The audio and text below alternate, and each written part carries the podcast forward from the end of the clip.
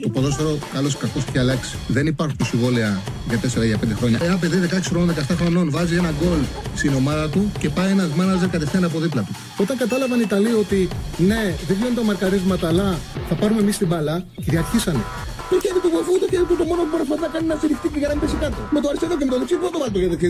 Το, το, το, χέρι του δεν θα συνεχίσει να κινείται. Το βάλει στο πισινό του. Α, μ' αγαπάτε, δηλαδή, Τσάρλι, μ' αγαπάτε. Εννοείται, εννοείται, εννοείται. Καλησπέρα σας. Καλώς ήρθατε σε ένα ακόμα Charlie Ball μέχρι τις ε, 6 είμαστε μαζί. Σήμερα είμαστε 4-6 γιατί 7 ξεκινάει ο Παναθηναϊκός και έχω περίπου μια ώρα διαδρομή μέχρι να φτάσω στο σπίτι μου. Οπότε δεν γινόταν να ξεκινήσουμε 5 με 7 και να μην μπορούσα να δω το παιχνίδι. Οπότε 4 με 6 θα είμαστε σήμερα μαζί. Λοιπόν, νομίζω χτες από τη χθεσινή εκπομπή ό,τι σας είπαμε ακριβώς συνέβη με το Λιούμπισιτς. Σας είχα πει ότι ο Αλμέιδα τον ζήτησε στο συγκεκριμένο παίκτη, ότι μην ακούτε ότι γράφετε ότι δεν τα βρήκαν στο οικονομικό, δεν υπάρχει τέτοιο θέμα.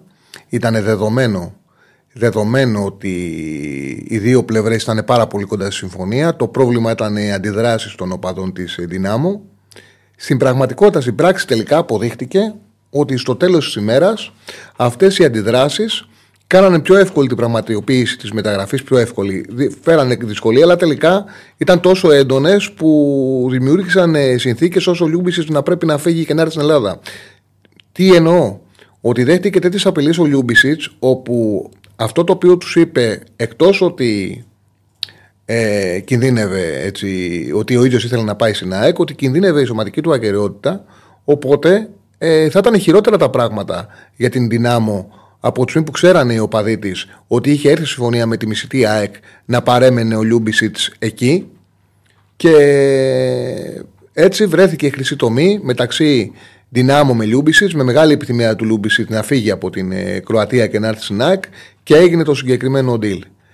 Ε, μια πολύ σημαντική κίνηση. Ένας ποδοσεριστή που, όπως σας είπα και χτες, λέει και την, ε, Στέφανε, και την κάρτα. Είμαστε πάντα μαζί με τον Στέφανο Συναδεινό όπως ε, κάθε μέρα ο Στέφανος βάζει όλες τις, ε, όλες τις κάρτες που του έχω στείλει τα πάντα συνημερώνει στο chat είναι, έχει, είναι υπεύθυνος για τον ήχο για τα πάντα, για τα πάντα. δηλαδή δεν είναι, είναι τα πάντα όλα πασπαρτούς στην εκπομπή ο Στέφανος κάντε like, κάντε subscribe και επίσης δεν πρέπει να ξεχνάμε ότι είμαστε μαζί με την B365 Λοιπόν, επιστρέφουμε στα ρεπορτάζ, επιστρέφουμε σε, αυτό το, σε αυτά τα οποία έχουν συμβεί τις τελευταίες ώρες και είμαστε και τις τελευταίες ώρες και των μεταγραφών. Οπότε δεν αποκλείεται να δούμε και άλλα πράγματα. Ε, ε, περιμένω με μεγάλη, μεγάλο ενδιαφέρον τις εξελίξεις, αρκετά θέματα. Λοιπόν, για να κατέβα λίγο να τα βλέπω και εγώ, τα νούμερα του, του Λιούμπισιτς. Ο Λιούμπισιτς είναι ένας ποδοσφαιριστής ο οποίος έχει παίξει όλες τις, ε, σε πάρα πολλές θέσει και γι' αυτό το λόγο ήταν ο, είναι ο άνθρωπος του Αλμίδα. Δηλαδή, ε, τι θα έπαιρνε ο Αλμίδα, τι θα ζήταγε από, την, ε, από το Μελισανίδη. Ένα κεντρικό, ένα παίκτη ο οποίος παίζει κεντρικό χαφ και έχει παίξει 82 συμμετοχές σε αυτή τη θέση η καρδιά του με 10 γκολ 17 assist. Αριστερό μπακ και έχει παίξει 45 φορές με 3 γκολ 6 assist. Που μπορεί να παίξει και αμυντικό χαφ και το έχει κάνει 32 φορές με 5 γκολ 2 assist που αν χρειαστεί να παίξει αριστερός μέσος πιο μπροστά από τον μπακ, μπορεί να παίξει και πιο μπροστά από τον μπακ. Που ε, έχει, ε, έχει τη δυνατότητα να παίξει και δεξί μέσος, έχει πάρει δύο συμμετοχές. Και δεκάρι, 7 συμμετοχές με ένα γκολ. Έχει παίξει σε διάφορες θέσει, ακόμα και φόρ έχει μια συμμετοχή, ο Λιούμπισιτς. Ένας ε, καλός δημιουργός που συμμετέχει ισόποσα στο δημιουργικό και ανασταλτικό κομμάτι. Βέβαια, είναι, ξεχωρίζει με την ικανότητά του με την ε, μπάλα στα πόδια. Οι φίλοι τη ΣΑΕΚ τον είχαν δει στα μεταξύ τους παιχνίδια και ανυπομονούν να το δουν να φοράει τη φανέλα της ΣΑΕΚ. Ε, ο Αλμέιδα γνωρίζουμε ότι θέλει πασπαρτού, θέλει ποδοσφαιριστές όπου του δίνουν λύσεις σε πολλούς χώρους και ο Λιούμπισιτς είναι μια τέτοια περίπτωση. Από τη στιγμή, θέλω να πω ότι από τη στιγμή που ε, τραυματίστηκε ο Σιμάνσκι, ο Αλμέιδα ενημέρωσε τη δίκηση ότι χρειάζεται οπωσδήποτε οπωσδήποτε κεντρικό χαφ. Ο, η διοίκηση της ΑΕΚ έδειξε ότι ο πρώτος στόχος είναι να πάει σε μεταγραφή που θέλει ο προπονητής, δηλαδή σε απόκτηση παίκτη. ε, μιας ηλικίας 24-25 ετών με προοπτική για το μέλλον, γιατί ο Αλμέιδα σκέφτεται μακροπρόθεσμα την ΑΕΚ. Ε, μακρο, μακρο, μακροπρόθεσμα τη δουλειά της ΑΕΚ και ήταν η πρώτη επιλογή ο Λιούμπισιτς, ο πρώτος παίκτης που ζήτησε η Ε, Εχθές μου στέλνατε ότι στην εκπομπή και δεν το γνώριζα ότι από το Βελιγράδι μιλάνε για τον Χουάνκ. Ότι γράφουν, γράφουν οι ρεπόρτερ ε, στο Βελιγράδι, γράφουν ότι είναι συζητήσει η ΑΕΚ με τον Χουάνκ. Πήρα τηλέφωνα ε, ανθρώπους άνθρωπο που πιστεύομαι, που μου είχε δώσει και το ρεπορτάζ και το τι γίνεται με τον Λιούμπισιτς. Και με ενημέρωσε. Το, το βράδυ ήταν στα γραφεία της ΑΕΚ ε, παράγοντες του Ερθού Αστέρα. Και μάλιστα αργά το βράδυ πήρα μήνυμα ότι υπάρχει συμφωνία με τον Χουάν για δανεισμό μέχρι το καλοκαίρι. Δεν ανέφερα τίποτα γιατί καταλάβαινα, καταλάβαινα ότι το πιο πιθανό σενάριο ήταν ο Χουάνκ να είναι stand-by σε περίπτωση που κάτι γίνεται, κάτι γινόταν και χαλούσε η μεταγραφή ε, του Λιούμπισιτς. Σε περίπτωση που δεν έκλεινε ο Λιούμπισιτς. Συμφωνία πάντως μέχρι το καλοκαίρι η ΑΕΚ με τον ενδίκηση του 4 για δανεισμό είχε γίνει. Είχαν συμφωνήσει. Δηλαδή είχε εξασφαλίσει, είχε εξασφαλίσει την συμφωνία με τον Εκουάνκ σε περίπτωση που δεν έρχονταν ο Λιούμπισιτς. Αυτό καταλαβαίνω εγώ. Δεν πιστεύω δηλαδή ότι θα δούμε και Χουάνκ. Ε, δεν το πιστεύω. Παρότι υπήρξε χτες το βράδυ, είχε ολοκληρωθεί η συμφωνία των ε, δύο πλευρών. Επίσης, έχω την εξής ενημέρωση ότι ο Αλμέιδα εκτός από το Λιούμπισιτς, την αγορά του Λιούμπισιτς, έχει ζητήσει από τη διοίκηση, έχει βρει και τον παίχτη που θέλει για αντικαταστάτη του Αραούχο. Σε περίπτωση δηλαδή που ο Αραούχο ε, το καλοκαίρι δεν συνεχίσει στην ΑΕΚ. Δεν ξέρω τι θα γίνει μέχρι τότε. Ασφαλώς είναι μακρύς ο δρόμος.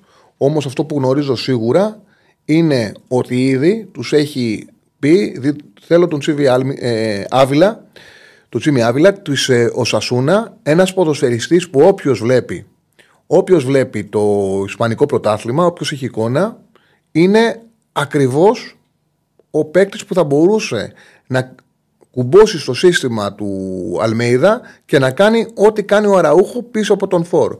Ένας πολύ νευρωτικός παίκτης, ένα 72, κοντός, σκληρός, που πηγαίνει πολύ στο μαρκάρισμα, ε, που παίζει με πολύ ένταση, με ταχύτητα, δυναμικό, συμμετέχει σε πολλά κομμάτια του παιχνιδιού, όπου ουσιαστικά είναι δεύτερο φόρ και στο πλάνο, ε, στο πλάνο του, του Αλμέιδα θα είναι ο αντικαταστάτης του Αραούχο, πιστεύω εγώ, γιατί ξέρω ότι πλέον ότι η ΑΕΚ ασχολείται και με αυτή την περίπτωση. Η λογική λέει είναι ένας παίκτης που δεν μπορώ να το φανταστώ σαν, ούτε σαν εξτρέμ, ούτε σαν striker, παρότι έχει παίξει αυτούς τους ρόλους.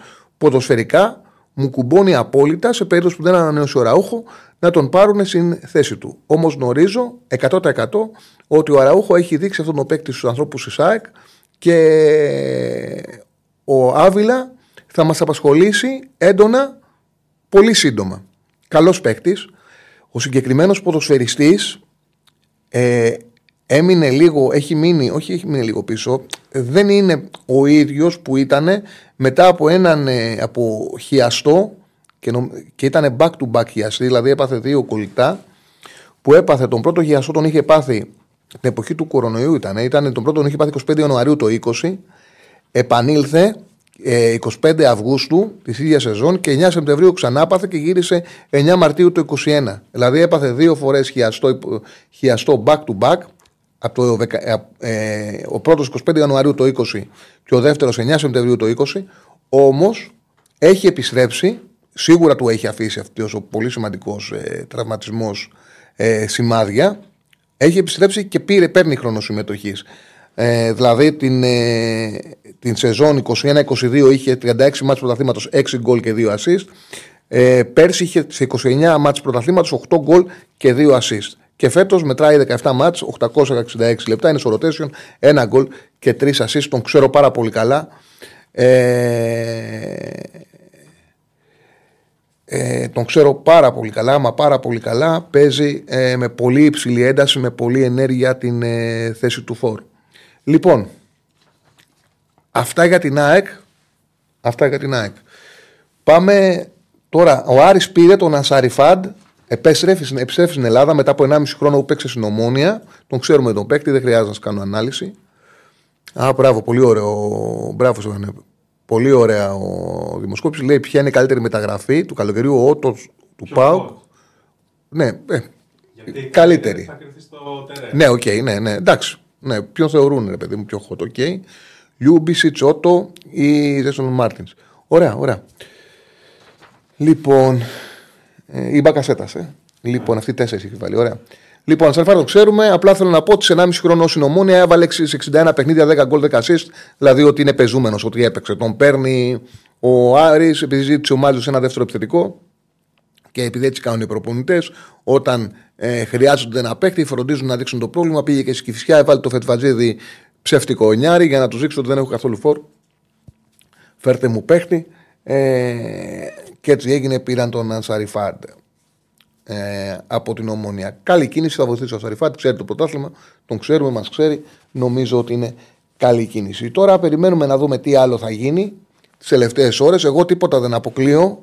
Υπάρχουν θέματα τα οποία είναι πάντα ανοιχτά. Ε, αν ακούγεται για μωρόν του Παναθηνακό, όχι, δεν πιστεύω κάτι τέτοιο. Δεν πιστεύω ότι ο Άρης έχει φέτος ε, στόχο σημαντικό ανοιχτό. Δεν πιστεύω θα κινηθεί. Ε, ο, ο Άρης έψαχνε ένα ονοματικό επιθετικό. Δεν νομίζω ότι θα υπάρξει τέτοια, τέτοια κίνηση που μου γράφεις. Ε, υπάρχουν βέβαια ανοιχτά πράγματα τα οποία δεν μπορώ να, να αποκλείσω και έκπληξη. Θα μου κάνει εντύπωση τέλος τη ημέρα αν ο Μαντί Καμαρά στον Ολυμπιακό με όσα έχουν συμβεί. Ε, δηλαδή και γνωρίζω ότι στον Ολυμπιακό κοιτάνε μήπως βρουν κάποια πρόταση να πάρουν οτιδήποτε από τον Καμαρά και να τον ε, ξεφορτωθούν και γέμισαν και τη θέση του άξονα έτσι κι αλλιώς. Θα δούμε βέβαια, δεν μπορεί να υπάρχει σιγουριά. Ψάχνουν για παίκτες. Γράφεται και του Καμπράλ που το συζητήσαμε και χτες, που είναι δανεικό Σαλενιτάνα. Δεν έχει γεμάτε χρονιές ο παίκτης. Γράφεται και, ένα, και ο Πέρες, η Θέλτα Εξρέμ, ο οποίος είναι σκληρός παίκτης. Όσοι βλέπετε ευρωπαϊκό ποδόσφαιρο, έπαιζε και στη Ρώμα για κάποια χρόνια. Ε, δυναμικό εξτρέμ, ε, καλός τακτικά, σκληρός, όχι τόσο με γκολ και assist. Ε, εντάξει, δεν είναι παίκτες που θα αλλάξουν το στάτου του πρωταθλήματος, οι συγκεκριμένοι, αλλά ειδικά ο Πέρες θα βοηθούσε. Περιμένουμε να δούμε. Μπορούμε, περιμένουμε να δούμε τι θα γίνει στην ε, συνέχεια. Ε, δεν κάνω ρεπορτάζ ΑΕΚ. Ε, οι ρεπόρτερ κάνουν καλό ρεπορτάζ ΑΕΚ. Εγώ λέω ότι είναι της ενημέρω, την ενημέρωση που έχω δεν πληρώνουμε για να κάνω ρεπορτάζ, το έχω ξαναπεί. Όμως ε, επειδή θέλω να έχει. να είναι η δουλειά μου να είναι όσο γίνεται με πλη- πιο ε, πλήρες γίνεται, πληρέστερη γίνεται, φροντίζω να κάνω όσο καλύτερα πράγματα μπορώ και ανεξάρτητα την εποχή και τις νοημίες που έχω και όταν βρίσκω ανθρώπους που εμπιστεύομαι ε, τυχαίνει να έχω καλό ρεπορτάζ. Αν δεν έχω κάτι, πολλές φορές σας έχω πει, δεν ξέρω. Αν δεν είμαι υποχρεωμένος να ξέρω πράγματα από το ρεπορτάζ. Όταν έχω κάτι όμως ισχύει γιατί ίσα ίσα επειδή δεν κάνω ρεπορτάζ, για να βγω να κάνω ρεπορτάζ πάει να πει ότι κάτι έχω. Ε, λοιπόν, α, πάμε στο Ατρόμητος Παναθηναϊκός. Πάμε στο Ατρόμητος Παναθηναϊκός που είναι το μεγάλο παιχνίδι της σημερινής ημέρας. Παίζει νωρίτερα. Τι ώρα είναι, έχουμε, έχουμε και τη Ρεβάν Πανετολικό Σόφι, έτσι. Και αυτό είναι ένα πάρα πολύ σημαντικό παιχνίδι. Με τον, ε, με τον Όφι να θέλει να ανατρέψει το, την ήττα του πρώτου παιχνιδιού. Παίζουν 5 η ώρα οι ομάδες. Οπότε θα ξεκινήσει το παιχνίδι ενώ θα είμαστε στην εκπομπή. Να δούμε αν θα ανατρέψει ο Όφι το σκορ και θα καταφέρει να πάει ο Όφι στα ημιτελικά με τον Άρη, είτε θα περάσει ο Πανετολικός με δεδομένο ότι και οι δύο δεν έχουν να παίξουν με κάποιον Παναναϊκό, Πάοκ, Ολυμπιακό, ΑΕΚ έχουν να παίξουν με τον Άρη και για αυτούς είναι πολύ σημαντικό το παιχνίδι να περάσουν στα τους 4. Έτσι για Γιώργο ήταν, είναι μεγάλο μάτσα να περάσει στα τελικά. Πόσο μάλλον όταν ο αντίπαλος θα είναι φαβορή, αλλά δεν είναι φόβητο σε καμιά περίπτωση. Λοιπόν, πάμε να δω, δείξουμε ρεπορτάζ για τον Ατρόμητο και τον Παναθηναϊκό. Πιθανές εντεκάδες με επιφύλαξη πάντα, ειδικά για τον Παναθηναϊκό. Λοιπόν, ε, εξ, πάμε στον Ατρόμητο πρώτα να πούμε ότι επιστρέφει ο Ιουμπιτάνα. Αντιμετωπί, ε, αντιμετώπιζε πρόβλημα στο πρώτο μάτς και τέθηκε εκτός. Επιστρέφει. Α, όχι. Ε, όχι, εξέτησε τιμωρία του, αλλά δεν είναι εκτός ο Ιουμπιτάνα. Συγγνώμη. Εξέτησε τιμωρία του, όμως είναι εκτός. Έχει πρόβλημα τραυματισμού. Είναι εκτός. Είναι εκτός και ο Τζαβέλας, είναι και ο μέσος ο Κούεν, είναι εκτός. Γύρισε και Σρίντα με προβλήματα, δεν υπολογίζεται και αυτός. Συνεχίζουν, συνεχίζει στην εθνική ο Ακιμπού. Πιθανή εντεκάδα του ατρόμητου είναι με τσιτόντα κάτω από τα δοκάρια, Κυβρακίδη δεξιά, Ντεμπόκα αριστερά, Ασεβέδο Τσακμάκι, Τσακμάκι το κεντρικό αμυντικό δίδυμο. Τσακμάκι είχε παίξει στόπερ και στην λεωφόρο. Κούντε, Έντερ, Έρλινγκμαρκ η τριάδα στο κέντρο. Δεξιά ο Ρομπάιγα, αριστερά ο, ο Βαλέντσια και στην κορφή τη επίθεσης ο Αντζιέλσκι. Αυτή θα είναι μάλλον η εντεκάδα του ατρωμίτου και ο Βρακάς διεκδικεί θέση στα άκρα. Αλλά νομίζω ότι Βαλέντσια και Ρομπάιγα έχουν μεγαλύτερη ποιότητα και θα παίξουν αυτοί στα δύο άκρα. Πάμε, για πιθαν... ε, πάμε να πούμε και δούμε το ρεπορτάζ του Παναναναϊκού. Το γνωρίζετε, είναι εκτός ο Ιωαννίδης. Ε, ε, φρέσκια απώλεια Βαγανίδη. Ε, Εκτός ε, παραμένουν οι δύο Σλοβαίνοι, ο Σπόραρ και ο Βέρμπιτς, ο αριστερός Μπανκ Ανκάρ και μακροχρόνια η Μάγνουσον Πάλμερ Μπράουν. Στα θετικά, η επιστροφή του Παλάσιος και του Στόπερ Σέγκεφελτ είναι αποστολή. Ήταν διαθέσιμος, αλλά δεν ήταν αποστολή. Λοντίγκιν Δρακόφσκι κατά δοκάρια δεν είναι σίγουρο. Δεν είναι σίγουρο. Δεν ξέρει κανένας τι θα κάνει ο Τερήμ. Ο, Τε, ο Τερήμ πήρε τον Τραγκόφσκι για πρώτο τερματοφύλακα και ίσως δεν αποκλείω να του δώσει και αυτό το παιχνίδι γιατί υπάρχει και ο κίνδυνος. Πάντα το βλέπουμε από προπονητές. Αν πάει καλά ο Λοντίγκιν, πόσο να αλλάζεις και ξανακάνεις βασικό τον Τραγκόφσκι. Θα δούμε πάντως. Θα δούμε πάντως τι θα κάνει. Ε, ποιον από τους δύο θα ξεκινήσει. Ο Κότσιρας αναγκαστικά θα πάει στα δεξιά από τη στιγμή που δεν υπάρχει. Λένε για πειράματα όλοι, αλλά δεν βλέπουν το, ε, πόσο μεγάλο πρόβλημα έχει το ρόσερ του Παναθηναϊκού με την αλλαγή δουλειάς του, του Τερήμ. Κότσιρα τον Αντένοβιτ το κεντρικό αμυντικό δίδυμο και εδώ μένει να δούμε πού θα παίξει ο Αράου. Γετβάη χωρίς να αποκλείω να θέλει να δει και το Σέγκεφελ το Τερήμ. Λογικά όμως δεξί στόπερ ο Γετβάη. Αριστερό στόπερ ή θα παίζει ο Ούγκο, δηλαδή ο Παναγιώ έκανε μια μεταγραφή τον Ούγκο για να βγει, για να μπορέσει ο Αράου από τσμί που φαίνεται, γιατί υπάρχουν κάποιες ώρες ακόμα και εγώ κρατάω επιφύλαξη για τα πάντα ε, που φαίνεται πάντως ο Μαξίμοβιτ να μην έρχεται τώρα. Το πιο πιθανό είναι να μην έρθει ο Μαξίμοβιτ ε, τώρα. Αλλά κρατάω πάντα την επιφύλαξη γιατί έχει κλείσει ο παίκτης, μένουν κάποιες ώρες, ίσως κάνει μια τελευταία προσπάθεια Παναναναϊκό. Αν γίνει αυτό, πρέπει να βγει ο Ούγκο για να παίζει αριστερό στόπερ και να πάει ο Αράο στον άξονα. Από τους ποδοσφαιριστές που έχει ο Παναθυναϊκό, κανένας εκτός από τον Ούγκο δεν μπορεί να σταθεί με αξιοπρέπεια σαν αριστερό στόπερ. Ο Ούγκο και ο Αράο είναι. Ε, με, δεδομένο, με δεδομένη την εικόνα του Πέρεθ και το γεγονός ότι τύψει ο, ο Κότσιρας, στο 6 είτε θα παίξει ο Τσερίν, ο Τσέριν, συγγνώμη, είτε θα παίξει ο Αράο. Είτε θα δούμε δηλαδή Αράο Βιλένα ή Αράο Τσέριν, είτε θα δούμε Τσέριν Βιλένα, το οποίο είναι ένα πολύ ανοιχτό δίδυμο στο κέντρο, επίφοβο ανασταλτικά, όμως για να μην βάλει τον Ούγκο,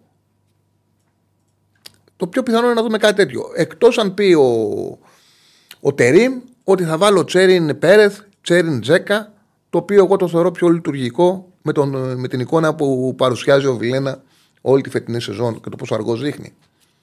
Λοιπόν, εγώ δίνω πάντως τις πιθανές δεκάδε των ε, ρεπόρτερ αυτά που διαβάζω. Ο Μπακασέτα σαν του τελικού χαφ. Και από εκεί και πέρα στα άκρα, Παλάσιο Αϊτόρ, θέση διεκδικεί και από τους δύο Μαντσίνη. Δηλαδή, αν θέλει να μην χρησιμοποιήσει από την αρχή το Παλάσιος και να το περάσει σαν αλλαγή που είναι έτοιμος για να παίξει πάντως, θα ξεκινήσει η θέση του Παλάσιος. Αν θέλει να το βάλει αντί για τον Αϊτόρ, θα ξεκινήσει η θέση του Αϊτόρ. Θέση και στις δύο άκρα, δύο από τους τρεις απέξου πλευρές. Και από εκεί και πέρα, είτε θα ξεκινήσει ο Γερεμέγιεφ και θα μπει ο Τζούρι σαν αλλαγή, είτε θα ξεκινήσει ο Τζούρι και θα μπει ο Γερεμέγιεφ σαν αλλαγή. Και το φίλο που λέει ότι ο Καμπού γράφτηκε για τον Παναθηναϊκό, ε, Κοιτάξτε να δείτε, ο ίδιος ο Τερίμ στις δηλώσεις που έκανε είπε ότι δεν θα πάρει ο Παναθηναϊκός ε, σέντερ φορ.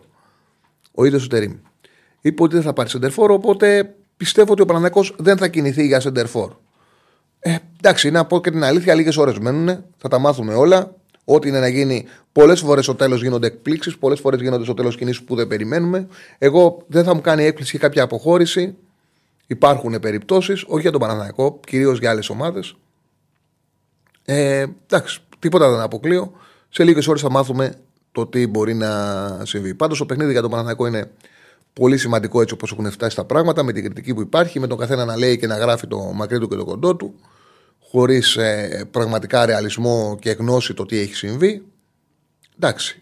Ο Ατρόμητος βέβαια το τελευταίο διάστημα έχει αμυντικές αδυναμίες. Δεν είναι η ομάδα η οποία είχε κάνει το ρεκόρ των 13 αίτων παιχνιδιών. Έπαιξε άσχημα και έφαγε 5 γκολ από την ΑΕΚ.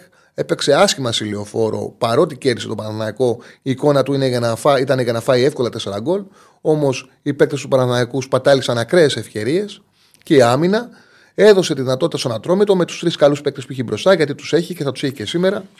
Την επιθετική τριάδα των ε, Ρομπάι, Γαντζέλσκι, Βαλένθια.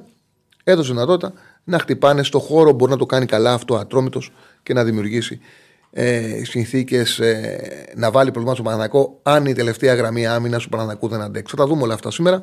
Εγώ προ, προτείνω να μην σας κουράζω άλλο με, με, με, μονολογώντας, να ανοίξουμε τις γραμμές για να μιλήσετε κι εσείς. 2-10-22-05 444 το τηλεφωνικό μας κέντρο. Καλύτερα βγαίνει στον αέρα.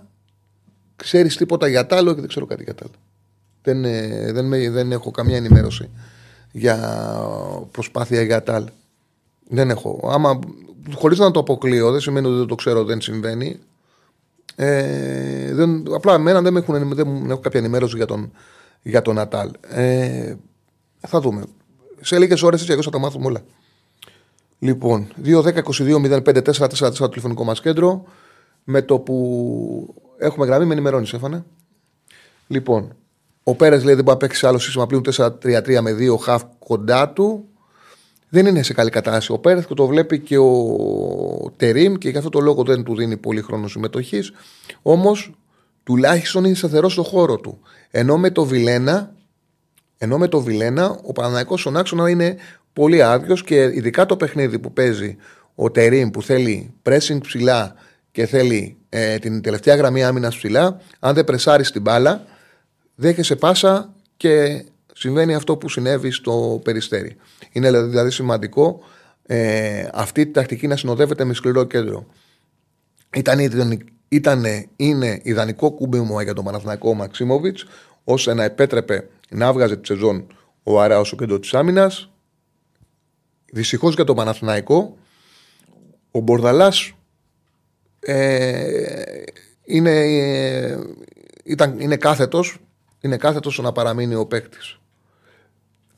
Εγώ επειδή δεν έχω μάθει, έχω δει πολλά, έχω δει πολλά δεν είμαι απόλυτος, περιμένω μέχρι τελευταία ώρα. Περιμένω μέχρι τελευταία ώρα μήπως καταφέρει ο Παναδανικό έστω την ίσα τη στιγμή να πείσει την Οσαστούνα να τον πάρει από τώρα. Συμφωνία υπάρχει και γι' αυτό το λόγο μέχρι τελευταία στιγμή για μένα το, το θέμα αυτό είναι ανοιχτό. Χωρίς να λέω ότι είναι και το πιο πιθανό. Το πιο πιθανό είναι να παραμείνει ο παίκτης του Διχετάφε από τη στιγμή που καθυστερεί τόσο πολύ. Ε, Καλύτερα για την άκρη να παίρνει Λιούμπισιτς ή Γιανούλη. Ο Λιούμπισιτς είναι ένας ε, πολυθεσίτης και παίζει, και, παίζει καταρχάς καλύπτει πάρα πολλές ε, θέσεις. Ο Γιαννούλης είναι Έλληνας, είναι μια πάρα πολύ καλή περίπτωση. Μην το κάνει σύνθεση, γιατί, μην το βάζεις μαζί, γιατί θα, θα αδικήσεις τον ε, Γιαννούλη για να μιλήσει υπέρ του Λιούμπισιτς. Δεν είναι σωστό. Ο Γιαννούλης θα είναι μια πάρα πολύ καλή περίπτωση για την ε, ΑΕΚ που θέλει αριστερό μπακ, ωραίο μπακ, επιθετικό μπακ, τον ξέρουμε, δεν χρειάζεται να τον αναλύσω. Ο Λιούμπισιτς είναι ένας παίκτης που, που, με το που τον βλέπουμε, καταλαβαίνουμε ότι αν ο Αλμέιδα έχει δυνατότητα να τον πάρει, θα τον ήθελε. Είναι ακριβώς αυτό που θέλει ο Αλμέιδα. Ένας ποδοσφαιριστής που του καλύπτει πάρα πολλούς χώρους και ανάλογα τις συνθήκες που υπάρχουν, ανάλογα τα προβλήματα που υπάρχουν, μπορεί να τον εβάλει εκεί το, που τον χρειάζεται. Ο Αλμίδα είναι ένας προπονητής όπου θέλει παίκτες με εμπιστοσύνη, που τους έχει ο ίδιος εμπιστοσύνη και από εκεί πέρα θα τους κουμπώσει μέσα στην ομάδα του. Δεν τον νοιάζει τόσο πολύ. Είναι άλλοι προπονητές που θέλουν σπεσιαλίστες. Δηλαδή θέλουν εξάρι-εξάρι, θέλουν οχτάρι-οχτάρι, δεκάρι-δεκάρι. Τα μπακ να είναι μπακ. Ο Αλμέιδα δεν είναι τέτοιος προπονητής. Ο Αλμέιδα θέλει καλούς παίκτες και από εκεί και πέρα να μάθουν το ποδόσφαιρό του και από εκεί και πέρα το που θα παίξουν θα το δούμε. Θα το δούμε. Και τους μαθαίνει και το ρόλο. Όπως βλέπουμε σε όλους, επειδή υπάρχει μια χημεία στην ομάδα και είναι καλά δουλεμένη, τουλάχιστον τους ρόλους τους τους μαθαίνουν. Προβλήματα μπορεί να έχει η ΑΕΚ όπως φέτος που παρουσίασε από πρόβλημα ατομικής κατάστασης των ποδοσφαιριστών. Ε, αν υπάρχει περίπτωση για, μεταγραφική, ε, για μεταγραφή εξτρέμ στον Παναθηναϊκό, δεν φαίνεται κάτι τέτοιο. Σα το είπα ότι εγώ είμαι ένας άνθρωπος που δεν αποκλείω πράγματα γιατί δεν μπορώ να τα ξέρω όλα. Ε, και με ενοχλούν κάποιοι πολλές φορές που αποκλείουν πράγματα, λες και νομίζουν ότι γνωρίζουν όλα τα ρεπορτάζ και γνωρίζουν όλες τις συζητήσεις. Ε, δεν ξέρω κάτι τέτοιο. Νομίζω ότι είναι δύσκολο. Δεν αποκλείω κάτι. Να η φωτογραφία του Λιούμπισιτς με την σύντροφό του από το αεροδρόμιο. Σύντροφός του είναι έτσι, δεν είναι γυναίκα του. Ε, λοιπόν, πάμε στον κόσμο. Πάμε στο πρώτο που τηλεφώνησε. 2-10-22-05-444 το τηλεφωνικό μας κέντρο. Καλησπέρα. Ναι ρε, ένα like subscribe ρε παιδιά. Ένα like subscribe και ένα comment, ε. Αυτά δεν θες Πες τα, πες τα, πες τα, πες τα φίλε μου. Πες τα. Ε, Πες τα. έλα ένα comment ρε στο Charlie Ball ρε. Άντε, μάγκες. Όπα, Για λέγε. ακούς; Καθαρά. Ναι, όχι, ακούστηκε λίγο καλά φίλε. Ο Αλέξανδρος είμαι. Εδώ είδα και live εκεί τον, ε, τον Κροάτη, τον Πεχθαρά. Ε, εντάξει, το καλό είναι ότι είναι πολυθεσίτης. Ε, ήθελα να σε ρωτήσω, ένα σύγχρονο εξάρι σε αυτή την ηλικία, ε, και όχι μόνο, δηλαδή και αριστερό μπακ, μπορεί να παίξει γενικά πολυθεσίτης. Ε, πιστεύεις ότι τα 4 εκατομμύρια είναι μια καλή, έτσι, ένα καλό deal; Για το Λιούμπισιτς. Ναι. Νομίζω ότι δεν τα βγάζουμε από τη τσέπη μας. Οπότε εμάς μας ενδιαφέρει να έρχονται καλοί παίκτες. Τώρα Ναι. ε, δεν τα πληρώνω εγώ. Νομίζω πάντως ότι είναι ένας παίκτης σε καλή ηλικία που η ΑΕΚ μπορεί να τον πουλησει Δηλαδή, άμα πιάσει στο ποδόσφαιρο, ξαναλέω, βρέχει χρήμα, θα τη βοηθήσει αγωνιστικά Ναι, βέβαια. και αυτόματα είναι μια μεταγραφή που αποτελεί οικονομικό κεφάλαιο για την ομάδα. Δηλαδή, δεν δίνεις τα λεφτά σου και είναι ό,τι παίξει ο παίκτης. Δηλαδή, για παράδειγμα, ο Μπακασέτα σε ηλικία που έρχεται, έρχεται μόνο για να προσφέρει. Είναι ό,τι παίξει. Ε, και βέβαια στο ποδόσφαιρο παίζει ρόλο και αυτό. Δηλαδή, με την, ε, μπορεί να πάρεις χρήματα με την παρουσία ενός ποδοσφαιριστή.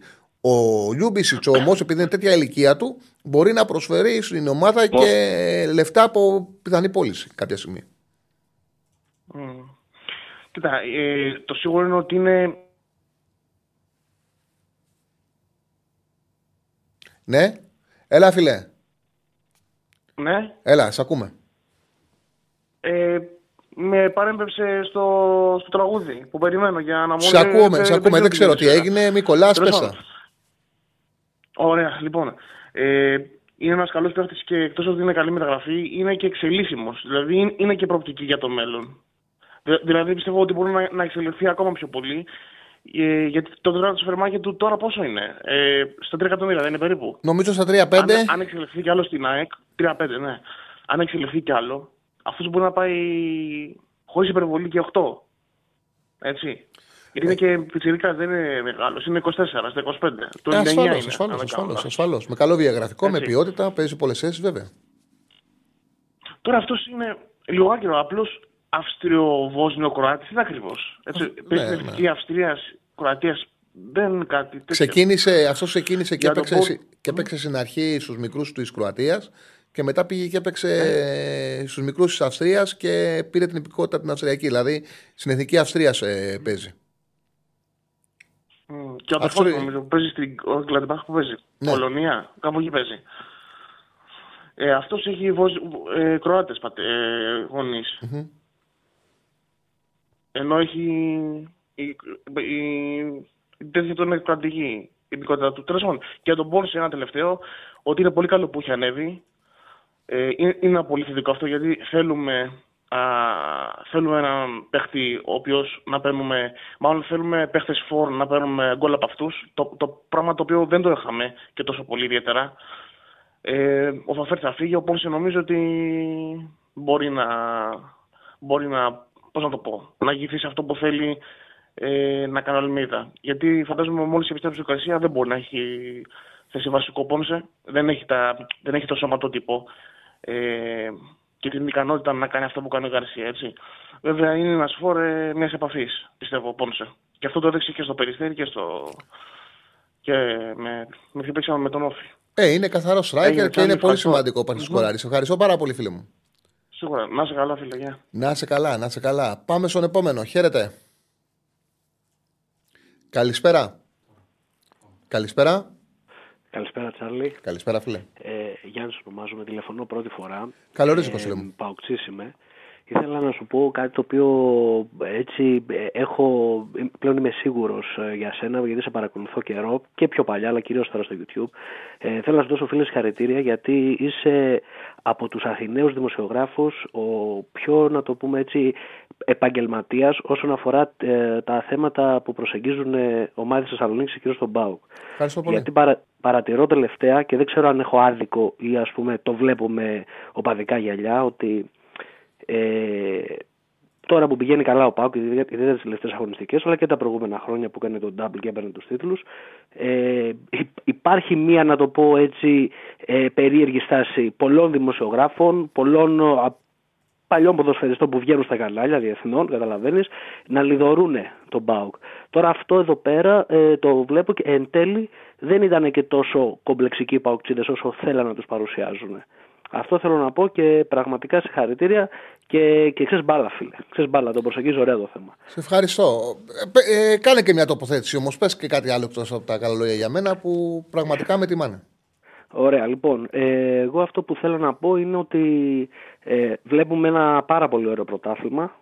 Πάρα πάρα πολύ ωραίο πρωτάθλημα και ότι πραγματικά, εντάξει, Πάουξ σήμερα εγώ θέλω να το πάρουμε και πιστεύω ότι ο Πάουκ φέτος με έναν τίτλο, δεν ξέρω ποιον από όλους, με έναν τίτλο θα, θα τερματίσει τη χρονιά, είμαι σίγουρος γι' αυτό.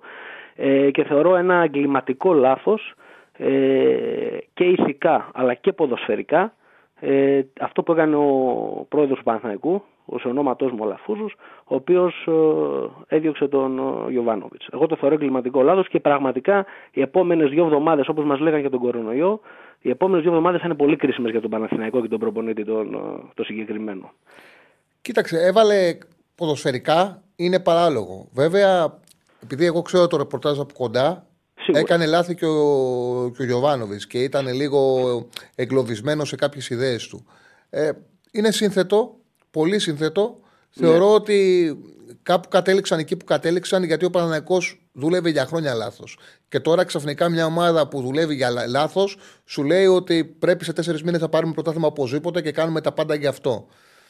Ε, αυτό απλά εγώ αυτό που ε, βάζω, απλά ναι. να το ολοκληρώσω, αυτό που βάζω στην ε, συζήτηση και για μένα είναι σημαντικό ότι ο Παναθηναϊκός το όπλο του πλέον είναι Ιωαννίδης Μπακασέτας, ένα πολύ καλό δίδυμο, το οποίο δεν το έχουμε δει μαζί.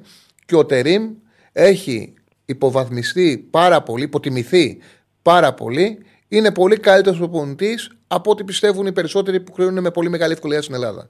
Χωρίς να σημαίνει ότι ο Γιωβάνοβιτς δεν κρίθηκε άδικα και δεν μπορεί ένας πετυχημένος προπονητής να φεύγει με τον τρόπο που έφυγε ο Γιωβάνοβιτς. Αυτό είναι άλλο. Μπράβο, μπράβο, μπράβο. Πολύ ωραία, πολύ ωραία, πολύ ωραία, πολύ ωραία το είπες και πολύ σωστό και αυτό που είπες για το δίδυμο αυτό που δεν το έχουμε δει και μπορεί να αλλάξει άρδινη εικόνα του Παναθηναϊκού μόλις ε, επανέλθει και ο Φώτης. Αλλά γενικότερα θα, θα δείξει το όλο σκηνικό και έχει, έχει ακόμα πολύ ψωμί το πρωτάθλημα. Δεν μπορεί να είσαι σίγουρο για κανέναν από τους τέσσερις. Σε ευχαριστώ. Να είσαι καλά, καλή συνέχεια. Σε ευχαριστώ πολύ. Γιατί τσακώνονται και τους γράφεις να μην τσακώνονται; Ε. ε; Δεν, δεν, το, δεν το πέτυχα. Δεν το πέτυχα. Μην τσακώνεσαι, παιδιά, όχι. Ε, ωραία, μιλάμε, ωραίες εκπομπές κάνουμε, αγαπημένα. Γιατί να τσακώνεστε; Εδώ μια παρέα είμαστε όλοι. Συζητάμε, να συζητάτε. Άλλο να κάνετε τις πλάκες σας. Ωραίο είναι, μην τσακώνεστε όμως. Λοιπόν, πάμε στον επόμενο. Μιλάμε ωραίες εκπομπές, κάνουμε αγαπημένα. Γιατί να τσακώνεστε; Καλησπέρα, το έχει βάλει και τα Καλησπέρα, φιλέ. Γεια σου, Τσάρλι. Έλα. Τι έγινε, τι κάνεις; Μια χαρά. Μια χαρά εσύ. Καλά, καλά κι εγώ. Έχω δύο θέματα που θα ήθελα να συζητήσουμε. Θέλω την άποψή σου. Το πρώτο έχει να κάνει. Α, εκεί είμαι. Το πρώτο έχει να κάνει ε, με το Λιούμπισιτς ναι. Ε, Προφανώς.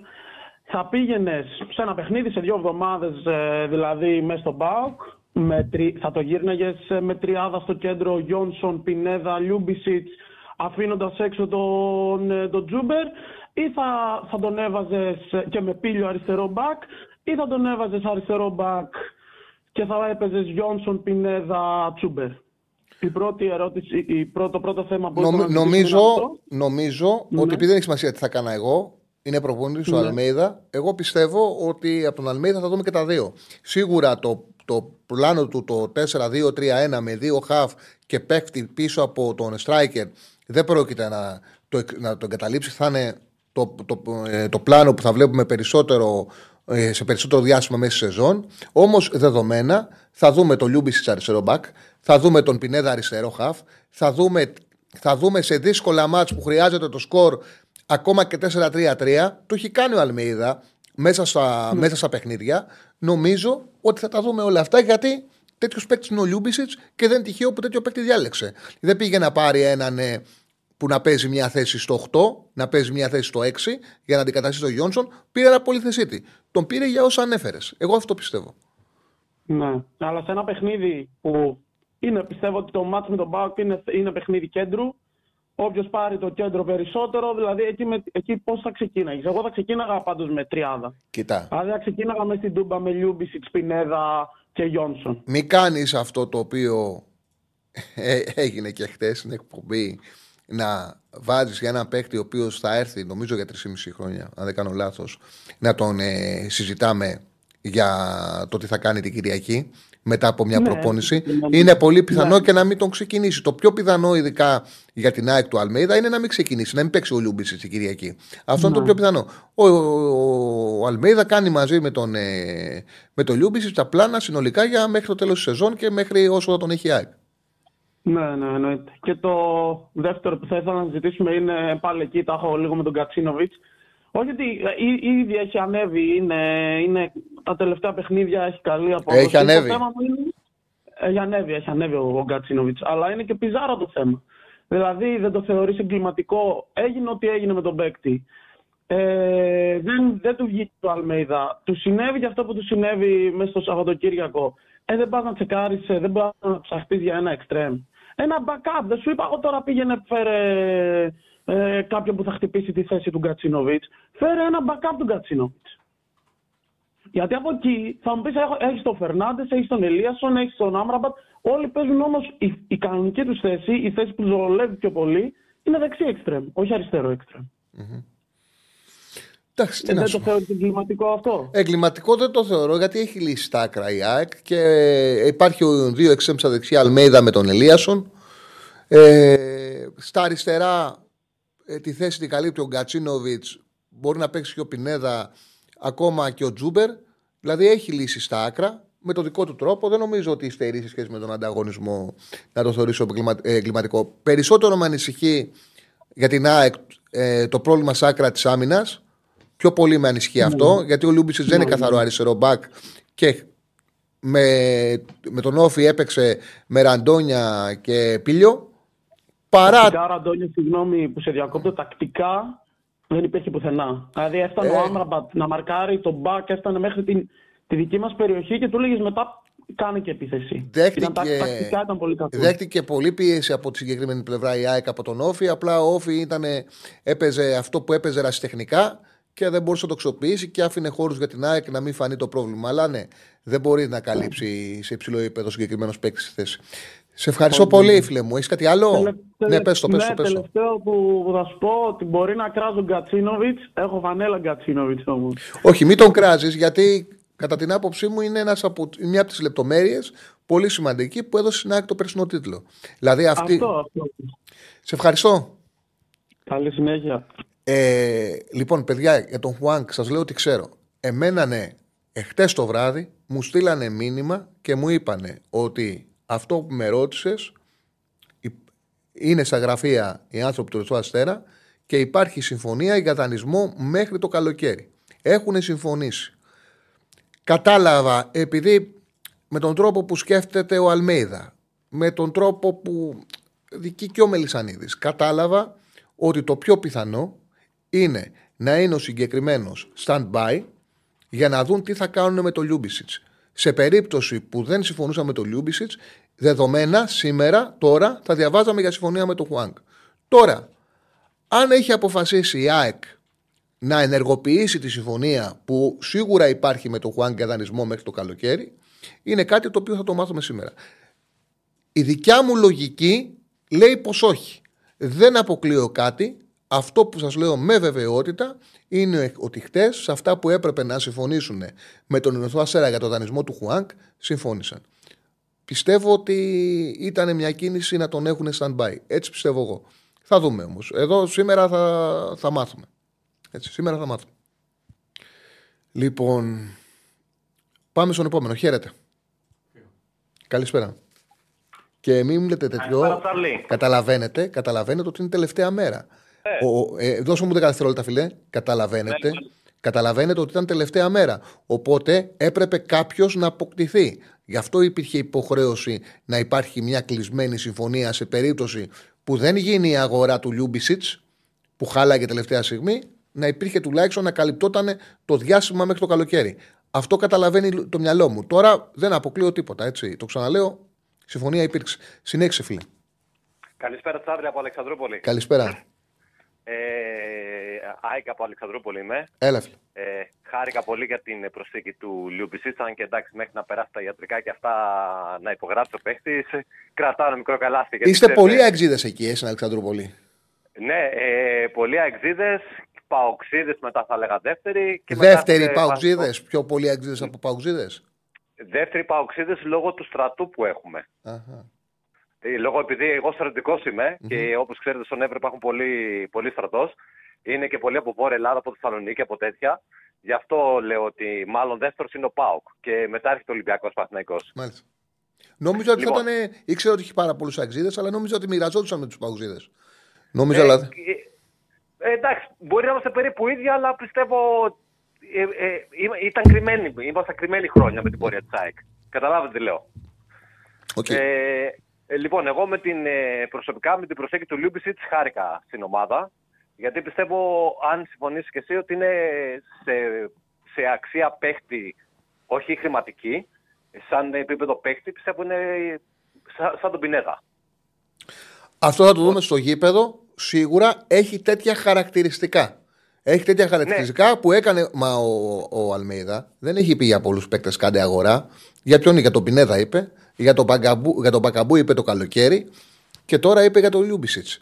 Που να πει δεν είναι εύκολο στις μεταγραφές, πρέπει κάτι να δει. Και γνωρίζω ότι είπε κιόλας ότι άμα φύγει ο Αραούχο, πάρτε μου τον Άβιλα. Ε, λέει για συγκεκριμένους παίκτες που κουμπώνουν στο ποδόσφαιρό του. Ε, Θα ήθελα ο να- Λιούμπισιτς θα ήθελα είναι να τέτοια ρωτήσω, περίπτωση. Ο Άβιλα.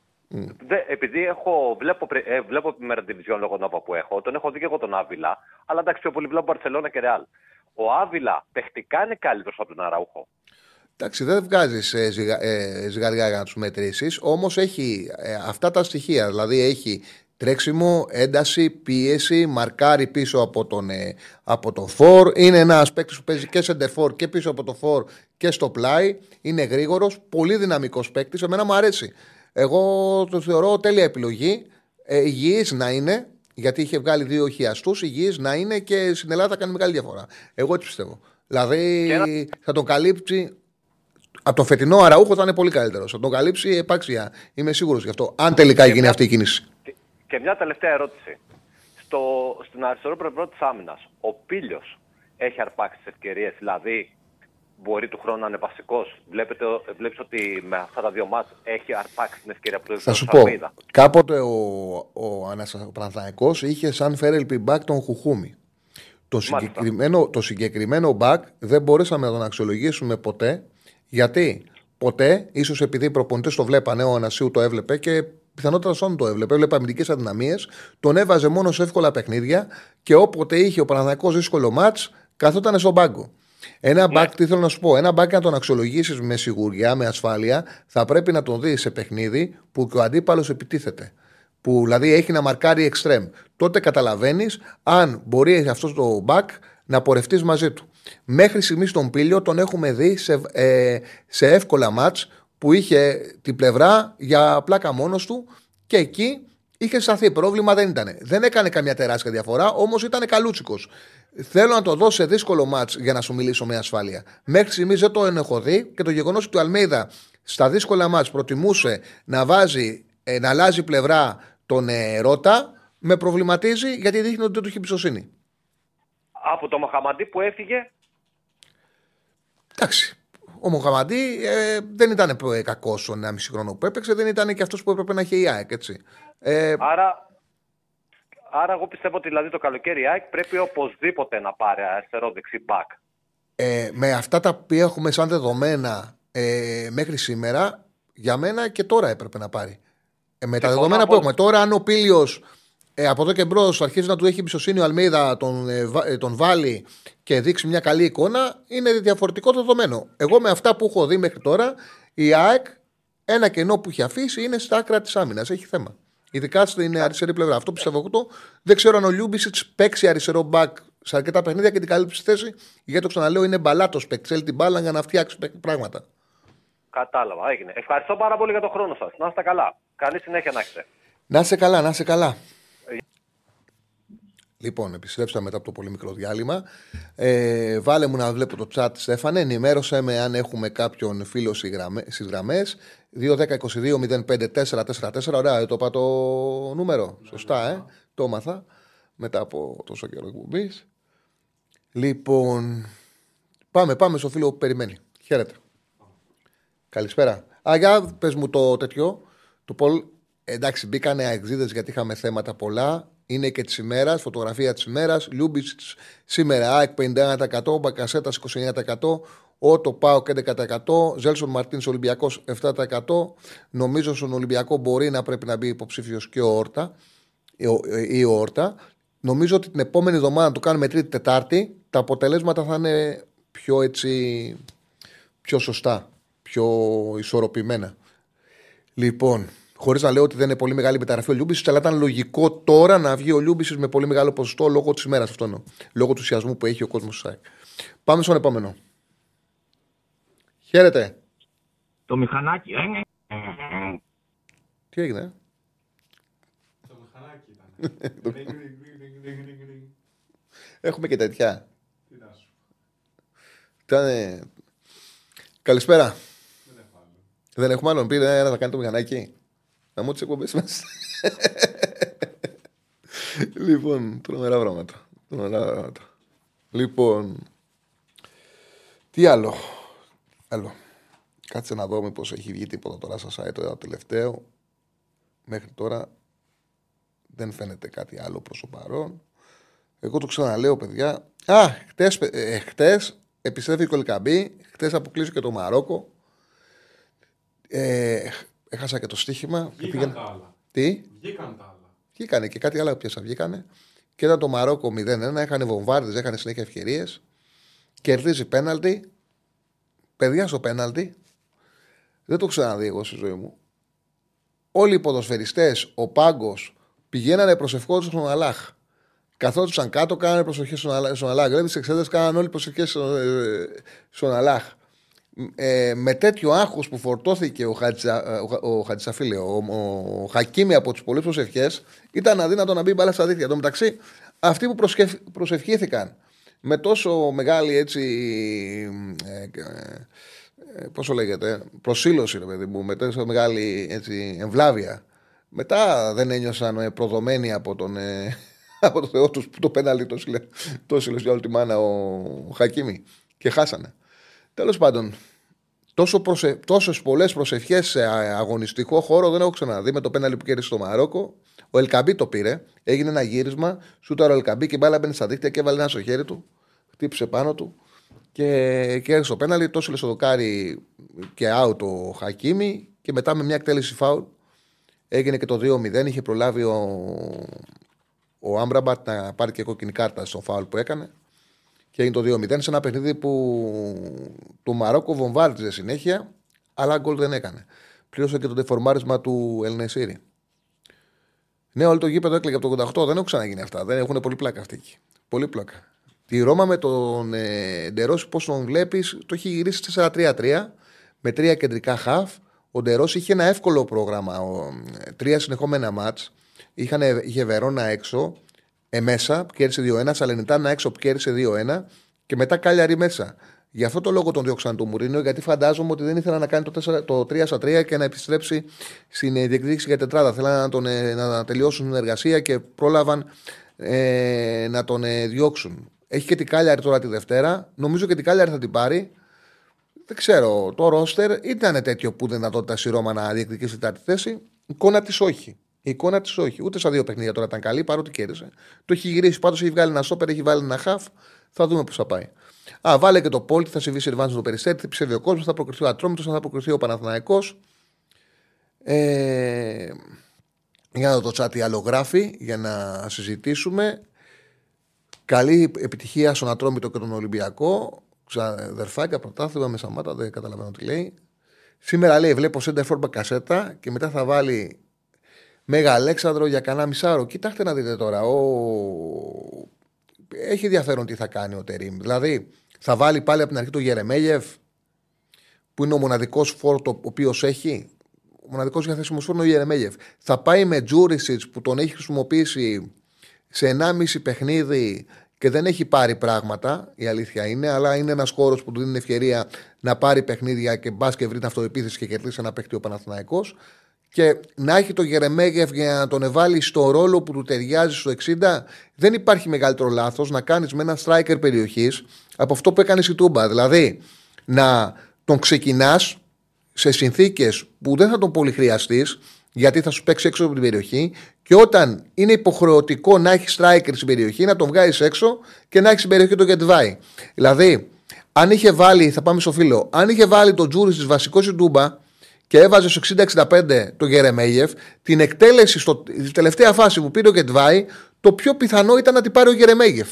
Και το πιο πιθανό ήταν να πάρει καλύτερη εκτέλεση. Δηλαδή, ένα από τα λάθη που κάνει ο Τερήμ, γιατί εγώ λέω ότι ναι, χρειάζεται πίσω χρόνου, ναι, ε, έχει μια δύσκολη αποστολή. Δεν λέω ότι δεν κάνει λάθη. Λέω ότι δεν γίνεται να τον απαξιώνουμε να, αυτό το πράγμα που συμβαίνει. Δεν γίνεται. Δηλαδή, συμβαίνει μια ακρότητα ένα από τα λάθη που έχει κάνει ήταν αυτή η διαχείριση του Γερεμέκη στο παιχνίδι με τον Πάουκ. Έλα, φίλε, χαίρετε. Καλησπέρα. Δεν παίζω, φίλε, κόρνερ στο σύγχυμα με ρωτάς, δεν παίζω τέτοια πράγματα. Δεν παίζω μόνο σημεία και under over τέτοια. Δεν παίζω ειδικά. Ναι. Πάμε στο φίλο, χαίρετε. Γεια σου, Τσάρλι, γεια σου. Καλησπέρα, φίλε μου. Ο Βασίλης από Πειραιά. Μια και πήρες εσύ, Βασίλη, και είσαι δικός μας. Δώσε μου 30 δευτερόλεπτα. Το έχω ξαναπεί, αλλά θα το ξαναπώ ναι. για τα κόρνερ. Ο, ο, ο φίλος μου ο Τσουβέλλα, κάποια στιγμή, αν μπορεί, θα τον βγάλουμε και στην εκπομπή, αν μπορεί. Κάποια στιγμή με τις υποχρεώσεις που έχει, γιατί έχει πάρα πολλές. Εγώ απορώ το άνθρωπος που τα προλαβαίνει ο Αλέξανδρος όλα. Ε, έπαιζε τα κόρνερ και έπαιζε πάντα υπέρ της ομάδας του Σαλπιγκίδη να έχει περισσότερα κόρνερ. Γιατί τον βάζανε δεξί εξτρέμ, όταν τον βάζανε δεξί εξτρέμ, ο Σαλπιγκίδης δεν είχε ποιότητα. Δηλαδή έπαιρνε με ταχύτητα, έφερνε πολλές φορές την μπάλα στα δεξιά και έκανε ένα μονοκόμμα, μια μονοκόμματη σέντρα που έβρισκε είτε στον μπούτι είτε στον κόλο του αντιπάλου και πήγαινε κόρνερ. Και ήταν στάντα, το στάνταρ, ξεκίναγε το αδελτία του περισσότερα κόρνερ. Πού έπαιζε ο Σαλμπικίδης, στο Παναναναϊκό. Ο Παναναναϊκό τα περισσότερα κόρνερ. Ο Πάουκ, ο Πάουκ τα περισσότερα κόρνερ. Σε παιχνίδια που ήταν δεξί εξέμου Σαλμπικίδης, ξεκίναγε το δελτίο του με να πάρει τα περισσότερα κόρνερ η ομάδα. Λοιπόν, για λέγε. Ωραίες, ωραίες πληροφορίες. Ε, Απολαυστικός όπως πάντα, Τσάρλι. Να είσαι καλά. Εγώ, φίλε, πήρα τηλέφωνο για την ΑΕΚ, για την ομάδα μου. Εντάξει, σκεφτόμουν ότι όταν κάνεις λίγες μεταγραφές, αποκτάνε και μεγαλύτερο ενδιαφέρον. Δηλαδή, βλέπεις ότι ο κόσμος, και εγώ δηλαδή από τον εαυτό μου ξεκινάω, ε, πήρα πολύ χαρά. Τώρα, άμα έχεις πλακωθεί στις 15 με, μεταγραφές το καλοκαίρι και άλλες 15 το, και το λέω γενικά για όλες τις ομάδες, ε, το χειμώνα, δεν ξέρω τι, χάνει και την αξία του. Εδώ βλέπεις τώρα πόσο ενθουσιασμός υπάρχει και άμα είναι ουσιαστική και η, η μεταγραφή. Ε, ε εγώ αναρωτιέμαι τώρα με τον ε, Λιούμπισιτς πώς, πού θα παίξει και έχω καταλήξει ότι επειδή δεν υπάρχει περίπτωση, λέω τώρα εγώ, ε, Γιόνισον και Σιμάνσκι, δεν θα τους διώξει δηλαδή, ούτε τώρα το χειμώνα προφανώς, αλλά ούτε και το καλοκαίρι. Είναι δύο παίχτες που έχουν στελεχώσει εκεί το εξάρι φανταστικά κατά τη γνώμη μου. Τα πλάγια εντάξει, εγώ ο Πινέδα δεν είναι για μένα για τα αριστερά, δηλαδή χάνεται. Έτσι και άρα μένουν δύο θέσεις για το, για το Λιούμπισιτς και για τον Πινέδα, δηλαδή το 8 και το 10. Εγώ εκεί καταλήγω. Δηλαδή ο Γκατσίνο και ο Ελίσσον θα παραμείνουν εκεί στα πλάγια και ή ο Λιούμπισιτς θα είναι στο 8 και θα πάει μπροστά ο Πινέδα ή το ανάποδο με τον Καρσία στο τέλος. Δηλαδή εκτιμώ ότι δεν μπορεί να γίνει τίποτα άλλο. Αυτή είναι η άποψη μου. Δεν ξέρω εσύ τι λες. Λέω σαν ναι, γενική ναι. αρχή. Μπορεί και εντάξει να τον βάζει καμιά φορά αριστερό μπακ κτλ. Αλλά από ό,τι φαίνεται, άκουγα δηλαδή και πριν στο καμία εκπομπή που το είπε κατηγορηματικά. Α πούμε ότι έρχεται ως χαφ ο Λιούμπισιτς, δεν θα, δεν θα είναι όπως νόμιζα και εγώ αριστερό μπακ, ας πούμε. Όχι, το δεύτερο... ο Λιούμπισιτς ε, ένας από τους λόγους που τα 'σπασε με τον ναι. προπονητή και δεν υπολογίζονταν επειδή τον έβαζε αριστερό μπακ. Ναι. Πρόσεξε όμως. Ο ναι. Αλμέιδα τον έχουμε δει. Έχει τον Ναι. τρόπο όταν θα χρειαστεί αριστερό μπακ. Εγώ είμαι σίγουρος Σωστό. γι' αυτό να πείσει το Λούμπη και να παίξει και να παίξει και με την καρδιά του. Και να Έχει τον, γουστάρει, τρό- ναι. έχει τον τρόπο ο Αλμέιδα. Εγώ ε, κόβω κάτι Ναι. ότι κάποια στιγμή το Λιούμπισιτς θα το Θα δούμε τον και αριστερό δούμε μπακ. από εκεί. Δεν λέω ότι Ναι, θα ναι. είναι ο αριστερός μπακ. Γι' αυτό τον Ναι, λόγο ναι. είπα ότι χρειάζεται αριστερό μπακ η ΑΕΚ. Ναι, Όμως. 100% κάποια στιγμή θα τον χρησιμοποιήσει. Όταν το χρειαστεί θα το χρησιμοποιήσει, είναι σίγουρο. Έχει Ναι, τον ναι, τρόπο ναι. του Αλμίδα. Ε, τον έχει, τον έχει, έχει αποδεχθεί αυτό. Δηλαδή Ναι, είναι ναι, γλυκομίλητος και, και αισθαντικός ας πούμε και αυτό παίζει σημασία παντού όπου και να είσαι, ό,τι και να κάνεις. Και ένα δεύτερο, και θα αφήσω για να μιλήσουν και άλλοι φίλοι, είδα κάτι βιντεάκια με τον, ε, με τον Νατάλ. Εγώ δεν τον, θα μου πεις τα βιντεάκια, ε, εντάξει, τα βιντεάκια μερικές φορές σου δείχνουν πράγματα. Ε, Είναι πολύ καλός παίχτης. Αυτός δηλαδή αν έρθει δεξί μπακ στην ΑΕΚ και επειδή έχω ακούσει και κάτι πληροφορίες ότι θα υπάρχει λύση του συμβολέου παίχτη της ΑΕΚ πιθανά ε, ε, το, αυτό να το συνδυάζω ότι μπορεί αυτό να είναι του Σιντιμπέ σε περίπτωση που, που μπορέσουν να φέρουν ε, τον Αλγερινό. Αυτό, αυτό έτσι και σαν πληροφορία. Καλός και σαν- παίκτης είναι, έμπειρος είναι, με πολύ μεγάλη θητεία στο Σαμπιονά, με παιχνίδια Ναι. στο Σαμπιονά. Μακάρι, 27 χρονών. ναι, μακάρι να γίνει μεταγραφή. Δεν ε, γράφεται κάτι. Έχει ε, σταματήσει τις τελευταίες μέρες. Ναι, θα, δούμε. ναι, ναι, ναι. Θα δούμε. Δεν ξέρω κάτι. Ε, Θα δούμε, θα θα το δούμε. μάθουμε τις επόμενες ώρες πάντως αν θα γίνει ή Ε, όχι. όχι. Μπήκατε 7 ώρες έτσι κι αλλιώς Τσάρλι. Ναι, ναι. Φιλέ, να είσαι πάντα καλά, σε αγαπάμε πολύ και Να είσαι καλά, είσαι, ευχαριστώ πολύ. είσαι σούπερ πραγματικά. Ευχαριστώ πάρα Άντε, πολύ. Γεια, Ευχαριστώ γεια, πάρα γεια. πολύ. Δεν τρέπεται. Δεν τρέπομαι. Λοιπόν, ξέχασα το εξής. Ότι έκανε και δεύτερη πώληση όφη στην Ιταλία, τον, τον Πασαλίδη, με 250.000 σελίδων του συμβόλου το καλοκαίρι, τον έδωσε στη Σαλενιτάνα. Ο Πασαλίδης πήρε μια καλή μεταγραφή, πάει στη Σαλενιτάνα, που εντάξει, το πιο πιθανό είναι να παίζεις του χρόνου στη Β' Εθνική, είναι τελευταία και δεν φαίνεται να την διορθώνει. Μου στείλε ο φίλος μου ο, ο Γιανούλα, που ξέρει ε, πάρα πολύ καλά το πρωτάθλημα της Ιταλίας, γιατί εκεί ειδικεύεται, αυτή είναι και η δουλειά του. Μου είπε: Δεν το ξέρα. Δεν το ξέρα, αλλά του έχω απόλυτη εμπιστοσύνη. Λέει το Χακίμι, όταν στην Ιντερ, ο Κόντε έλεγε πως επειδή τα ζήταγε τα πέναλτι, ότι θα εκτελέσει πέναλτι μόνο να πεθάνουν όλοι οι υπόλοιποι. Πραγματικά η εκτέλεση ήταν πάρα πολύ κακή. Πάρα πολύ κακή. Βέβαια, το ψυχολογικό που του δημιούργησαν όλοι ήταν τεράστιο. Εγώ δεν έχω ξαναδεί. Δηλαδή, να βαράει ο συμπέκτης σου πέναλτι και να είναι όλοι κάτω και να προσέχονται πάνω ψηλά. Δεν το ξαναδεί αυτό το πράγμα. Δεν το ξαναδεί αυτό το πράγμα. Δεν το γνώριζα αυτό που είπε. Τέτοιο ήταν πολύ κακή η εκτέλεσή του και πολύ αγχωτική. Και παρότι ο τερματοφυλάκιας έκανε Αθανασιάδη, έπεσε νωρίτερα. Όταν, έσυλε το, όταν εκτέλεσε το πέναλτι, ο τερματοφύλακας της Νότιας Αφρικής είχε ήδη πέσει. Και το έσυλε ψηλά το carry out. Δηλαδή, όλη τη γωνία του ήταν άδεια τη δεξιά να κάνει ένα πλαστράκι και να το βάλει. Και εντάξει, είχα παίξει και πρόξη Μαρόκου, δηλαδή ήμουν μέσα. Ε, Τέλος πάντων, κρίμα οι προσευχές που κάνανε. Τέλος πάντων. Λοιπόν, ε, ο Χακίμ στο Μουντιάλ είχε τελειώσει την Ισπανία, αν θυμάμαι καλά. Δηλαδή είχε εκτελέσει πέναλ και το είχε βάλει. Ναι, μα το είχε βάλει. Αν είχε μείνει στο γήπεδο, δεν θυμάμαι αν είχε εκτελέσει. Αλλά για να το λε, θα το θυμάσαι. Σε κάθε περίπτωση. Ε, αυτό συνέβη. Πάμε στον επόμενο. Καλησπέρα. Καλησπέρα. Είμαι το άλογο και χρειάζομαι good oil. Είμαι το άλογο και χρειάζομαι good oil. Να σου πω, άκου τι. να σου πω. Έβλεπα καμιά φορά τα παιδιά και έλεγα που έλεγε ο, ε, ο Αριστοτέλης, έλεγε είμαι άλογο, είμαι άλογο και δεν ήξερα τι σημαίνει. Δεν καταλαβαίνα γιατί για ποιο λόγο το λέει. Δεν, ε, δεν το είχα πιάσει ποτέ και τώρα το κατάλαβα. Παίρνει και λέει. Πρέπει να πηγαίνουμε πολύ καλά για να μας βγαίνει και το άλογο. Πρέπει να έχει ανέβει η εκπομπή. Δηλαδή, θεωρώ ότι τώρα έχουμε αρχίσει και πατάμε δυνατά. Like όμως γιατί δεν κάνουν. Δεν κάνουν like. Κάνουν. Εντάξει, κάντε και like, ρε παιδιά. Νομίζω καλή είναι η εκπομπή. Τη βλέπετε, για να τη βλέπετε, σας αρέσει, κάντε και like. Γιατί στεναχωριέται ο Στέφανος, όχι που μετράει τα like, δηλαδή στεναχωριέται. Ε, βάλε μαρμίτα να δεις, λέει ο φίλος. OK, OK. Βγαίνουν δηλαδή και κάνουν άλογα, κάνουν μηχανές, κάνουν τέτοια. Εντάξει. Εντάξει, να είμαι, να είμαι ειλικρινή, ακόμα δεν μπορώ να καταλάβω το αστείο της υπόθεσης, αλλά εντάξει, είναι μέσα στα πλαίσια. Μια χαρά είναι. Δεν είναι για, διά- για διάλειμμα, μια χαρά είναι. Λοιπόν, το κακό είναι να βγαίναν όλοι να κάνουν τα άλογα. Το να βγαίνει ένας δεν είναι κακό. Όλα χρειάζονται. Χαίρετε. Καλησπέρα.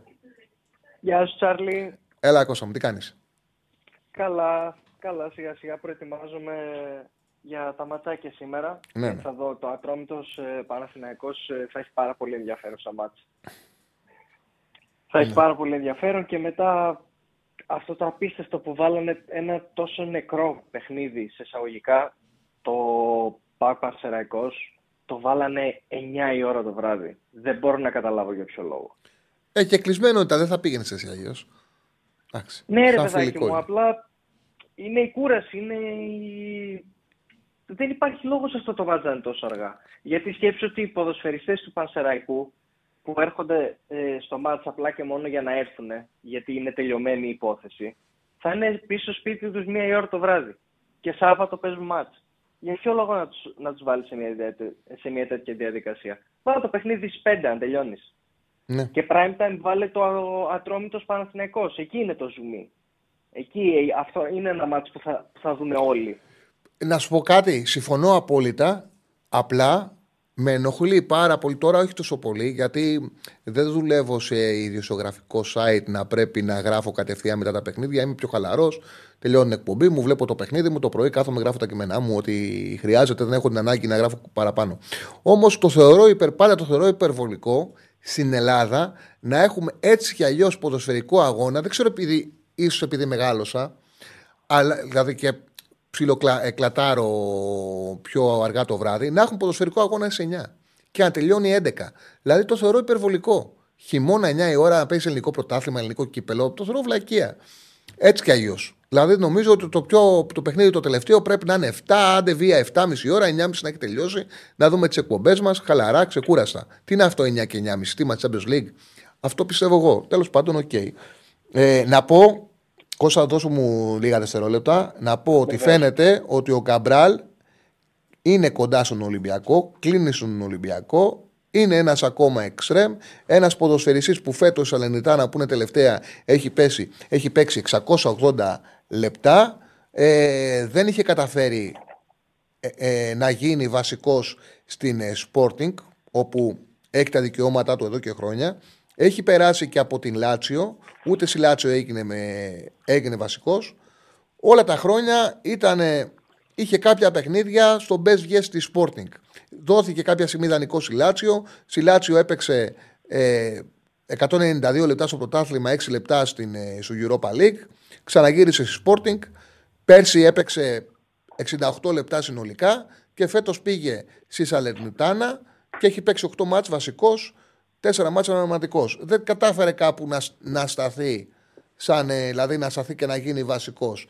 Εγώ, ενώ το, ε, η ρεπόρτερ, δηλαδή το έλεγε σήμερα, δεν είναι κακό, το έλεγε σήμερα ο Νικολακόπουλος ότι θα το πάρει τον Καμπράλη. Και λέω για να το λέει ο Νικολακόπουλος, το ξέρει. Αλλά ποδοσφαιρικά δεν μου βγαίνει. Δηλαδή δεν μου βγαίνει ότι ο Ολυμπιακός θα κάνει αυτή την κίνηση γιατί λέω πήρα τον Έλσον Μαρτίνς για εξτρέμ. Δεν έχει τρομερά νούμερα ώστε να πεις τον παίρνουν. Αλλά βέβαια μπορεί να τον έχει δει ο, ο Καρβαλιάλ που ήταν στην Πορτογαλία και να έχει αξιολογήσει το ταλέντο του και να το χρησιμοποιήσει βασικό και να βγει. Ποτέ δεν ξέρεις. Το βιογραφικό του πάντως ε, σε καλές ομάδες ήταν. Δεν κατάφερε κάπου να σταθεί και να γίνει βασικός. Σε καλές ομάδες ήταν. Και πήγε Σαλερνιτάνα που λογικά Σαλερνιτάνα θα έπρεπε να, να βγει, ούτε εκεί τα κατάφερε. Οκ. Θα δούμε. Φεύγει Μπιέλ, λέει, γι' αυτό, ναι, πιθανό. Γι' αυτό το λόγο σωστός ο φίλος. Πολύ πιθανό να δούμε και σε αποχωρήσεις και για τον Μπιέλ και για τον Καμαρά. Του ξαναλέω είναι παίκτες που περιμένουν να φύγουν. Θα δούμε. Συνέχισε, φίλε μου. Συνέχισε, Και Κώστα. βρήκε το κατάλληλο κλαμπ για να βρει σταθερότητα. Θα πω εγώ. Ε, αλλά οκ, θα φανεί, ναι. Στο χορτάρι. Αυτό που ήθελα να σε ρωτήσω, Τσάρλι, έτσι λίγο να κάνουμε μουχαμπέτι. Πες μου το εξής. Από τις μεταγραφές που έχουν γίνει έως τώρα, Μουχαμπέτι είναι κουτσομπολιό συζήτηση για να ξέρω ότι. Δεν ξέρω τι λέξη. Ε, ναι, δεν ναι, έχω ακούσει ναι, που ναι. τη λες. Είναι, ναι, σουσού, οκ, που, λέ- ωραία. που λέμε να κάνουμε σουσού. Ωραίος, ωραίος. Ε, σαλονικιώτικο, ωραίο. Πάμε, μουχαμπέτι. Ναι, να κάνουμε λίγο μουχαμπέτι. Ναι. Θέλω να μου πεις ποια πιστεύεις, άσχετα με το όνομα ή ο παδικές ε, προτιμήσεις κλπ. Καμία σχέση με όλο αυτό.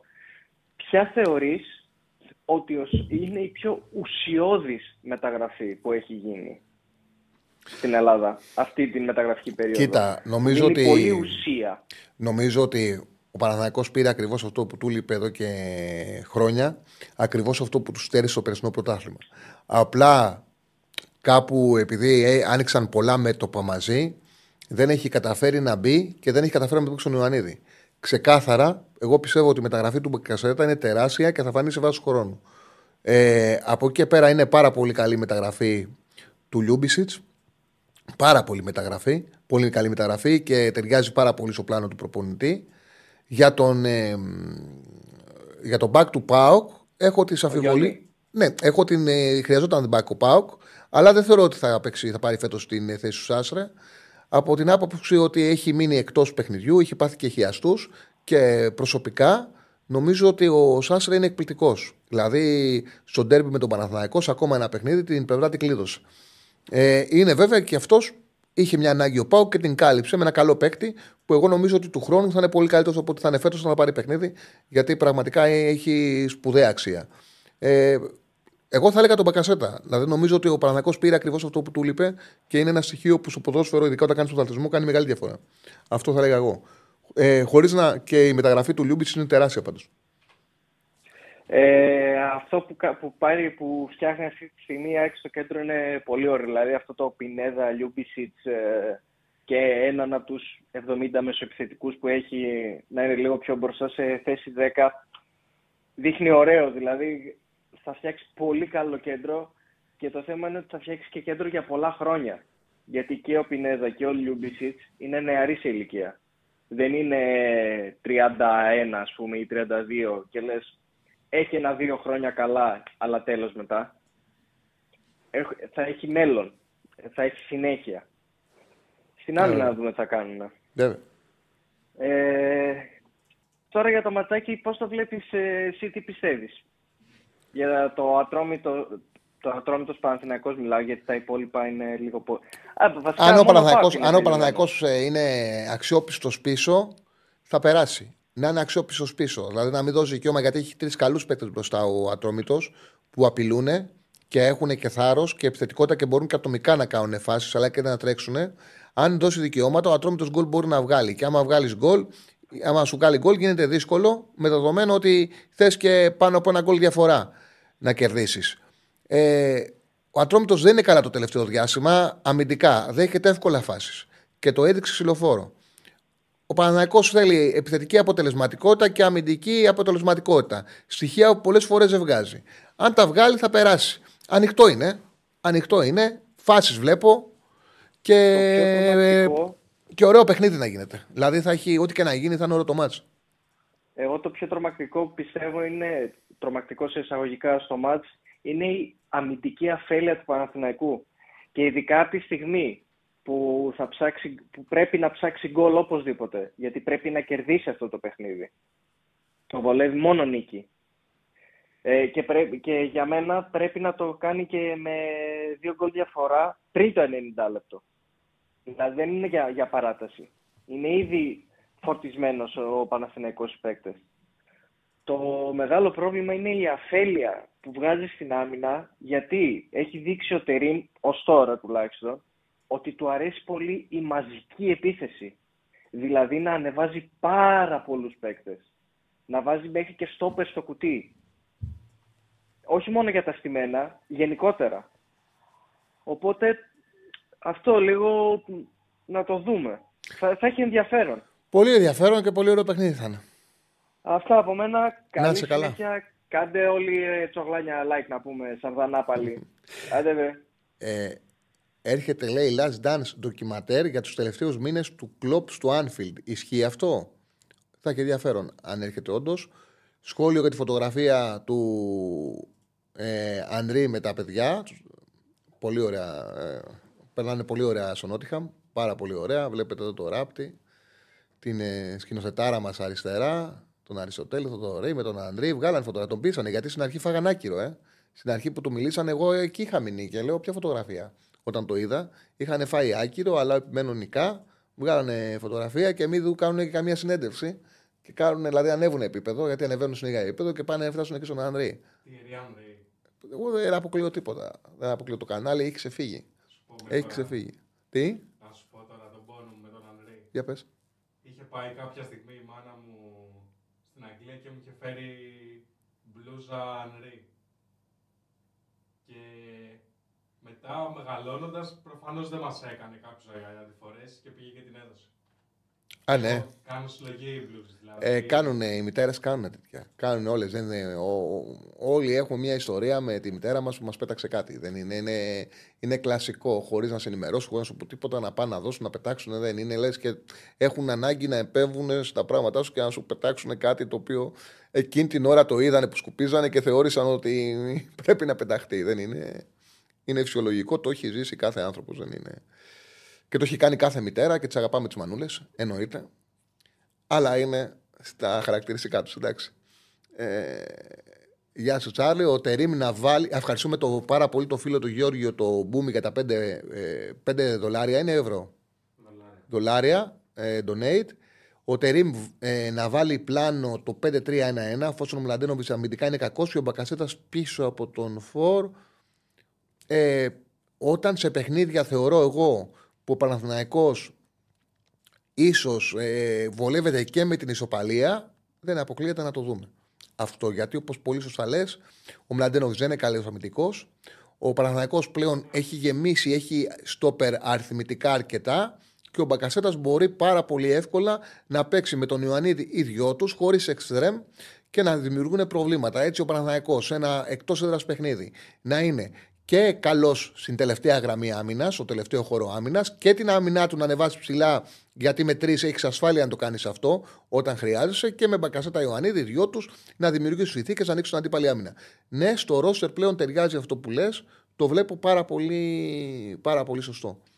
Ότι κάποια στιγμή θα γίνει. Δεν θα είναι το πρώτο σύστημα, αλλά ότι θα το δούμε. Ε, πάμε στον επόμενο. Χαίρετε. Καλησπέρα. Καλησπέρα. Για τα μηνύματα για τον Χουάνκ. Καλησπέρα, φίλε μου, 10 δευτερόλεπτα. Για τα μηνύματα για τον Χουάνκ. Το ξαναλέω, δεν αποκλείω τίποτα. Συμφωνία υπάρχει για δανεισμό. Αν θα ενεργοποιηθεί, αν ήταν ε, απλά για να τον έχουν stand-by, το οποίο είναι λογικό για Λιούμπισιτς, θα το μάθουμε σε λίγες ώρες. Εγώ ξέρω ότι υπήρξε συμφωνία χτες για δανεισμό του Χουάνκ. Από εκεί και πέρα έχει πολύ μεγάλη λογική αυτό να συνέβη για να ε, περιμένουν μήπως χαλάσει κάτι με το Λιούμπισιτς γιατί τότε δεν είχε ακόμα κλείσει. Θα το μάθουμε στις επόμενες ώρες. Έλα, φίλε μου. Καλησπέρα, Τσάρλι. Καλησπέρα. Είσαι καλεσμένος στο blog 33 3 Φλεβάρι για να κληρώσουμε μαζί το μηχανάκι. Καλή συνέχεια. Ευχαριστώ πολύ. Ε, 3 Φλεβάρι τι μέρα είναι, είναι Παρασκευή και ποιο μηχανάκι να κληρώσω. Α, είναι το άλογο, είναι, με δουλεύουνε. Με δουλεύουνε. Με δουλεύουνε. Το άλογο είναι, το κατάλαβα τώρα τη φωνή του. Έκανε πρώτα με το μηχανάκι, μετά κάνει το άλογο. Και εγώ το το έφαγα, δηλαδή κανονικά. Το έφαγα κανονικά. Εγώ το πίστεψα στην αρχή. Μετά όμως, ε, όταν άρχισα να μιλάω μόνος μου, κατάλαβα ότι σε πατάτα έπεσα. Τέτοια κάνουν, ε. Θα τα μάθω, εντάξει. Ε, ε, ε, τώρα βγαίνω στην αγορά, παιδιά. Δηλαδή, τώρα. okay. Θα τα μάθω όλα. Okay. Μαρμιτοφάν σήμερα. Μάλιστα. Λοιπόν, πάμε στον επόμενο. Και το πίστεψα εγώ Λέω, ναι, θα, να, τι είναι αυτό να έρθω, αλλά δεν καταλάβα. Ότι, τη φωνή του κατάλαβα ότι μάλλον με κοροϊδεύει. Λοιπόν, πάμε, χαίρετε. Κοπεί την πίτα. Έχει κοπεί την πίτα. Καλησπέρα. Γεια χαρά. Γεια σου, φίλε μου. Του έχουν κάνει πρόταση από ομάδα ποτέ; Από ομάδα, όχι, δεν μου έχουν ναι. κάνει ποτέ. Δεν είναι, και, δεν είναι και η δουλειά μου. Άλλα πράγματα κάνω. Εντάξει, okay, δεν είναι η δουλειά μου. Δεν μου έχουν κάνει όμως. Γιατί έχουν, έχουν καλύτερους. Σε να σου πω, ρε φίλε. δεν μου έχουν κάνει πάντως να σου ε, εκεί ο Παναθηναϊκός δεξί μπακ τι θα κάνει τώρα; Δεν, δεν έπρεπε να έχουν δει βοήθεια. Κοίταξε, η αλήθεια είναι. Η αλήθεια είναι ότι ο Κότσιρας, έτσι όπως πάνε τα πράγματα, χρειάζεται δύο πνευμόνια. Γιατί πλέον είναι απαραίτητος για το κέντρο από τη στιγμή που πέρα έχει σβήσει Φαίνεται απαραίτητος για το κέντρο. Είναι, είναι βασικό στο κέντρο. Ναι. Δεν μπορεί να κάνει και τον αναπληρωματικό στο δεξιμπάκ. Και όταν δεν υπάρχει ο Βαγανίδης, πρέπει να παίζει αυτός δεξιμπάκ. Οπότε περιθώριο αυτή τη στιγμή έχεις πολύ δίκιο. Αυτή τη στιγμή περιθώριο για να ξεκουραστεί ο κότσιρας δεν υπάρχει. Έχεις πολύ δίκιο. Και για αυτό το λόγο θα, είναι πολύ, θα ήταν πολύ σημαντικό να μπορούσε να έρθει ο Μαξίμοβιτς τώρα. Δηλαδή σε αυτή την ομάδα που έχει δημιουργηθεί, ο Μαξίμοβιτς κούμπονε πάρα πολύ. Ε, ε, παρότι δεν γράφεται πουθενά, εγώ θα το πω. Α περιμένουμε λίγες ώρες ακόμα. Μήπως καταφέρει και γίνει κανένα θαύμα. Μάλιστα. Εγώ πιο πολύ για την ερώτηση για, την, για, την, για καμιά ομάδα σε πήρα να σου πω την αλήθεια. Γιατί αυτά, αυτά που λες εσύ δεν ακούγονται πουθενά αλλού και δεν ξέρω και αν τα γνωρίζουν εκεί οι άνθρωποι της ομάδας. Τις αναλύσεις αυτές. Δεν ξέρω δηλαδή αν υπάρχουν τέτοιοι αναλυτές μέσα σε ομάδα για να, ξέ, να μπορούν να βλέπουν μπροστά και τι κάνουν. Αυτά. Ευχαριστώ πολύ. Μας καλά. Στα... Μου είπατε πολλά ε, καλά πράγματα και ε, έπρεπε να πω και τη βλακεία μου. Είπα να έχει δύο πνευμόνια. Λες και, λες και έχει μισό. έπρεπε να πω και τη μαλακία. έπρεπε να έχει πέντε πνευμόνια. Έξι. Ναι, OK. Okay. Παραπάνω πνευμόνια από αυτά που έχουν. Ε, την είπα τη σαχλαμάρα μου, OK. Okay. Συμβαίνουν. Ε, πάμε στον επόμενο. Χαίρετε. Γεια σου, Τσάρλι, καλησπέρα. Καλησπέρα.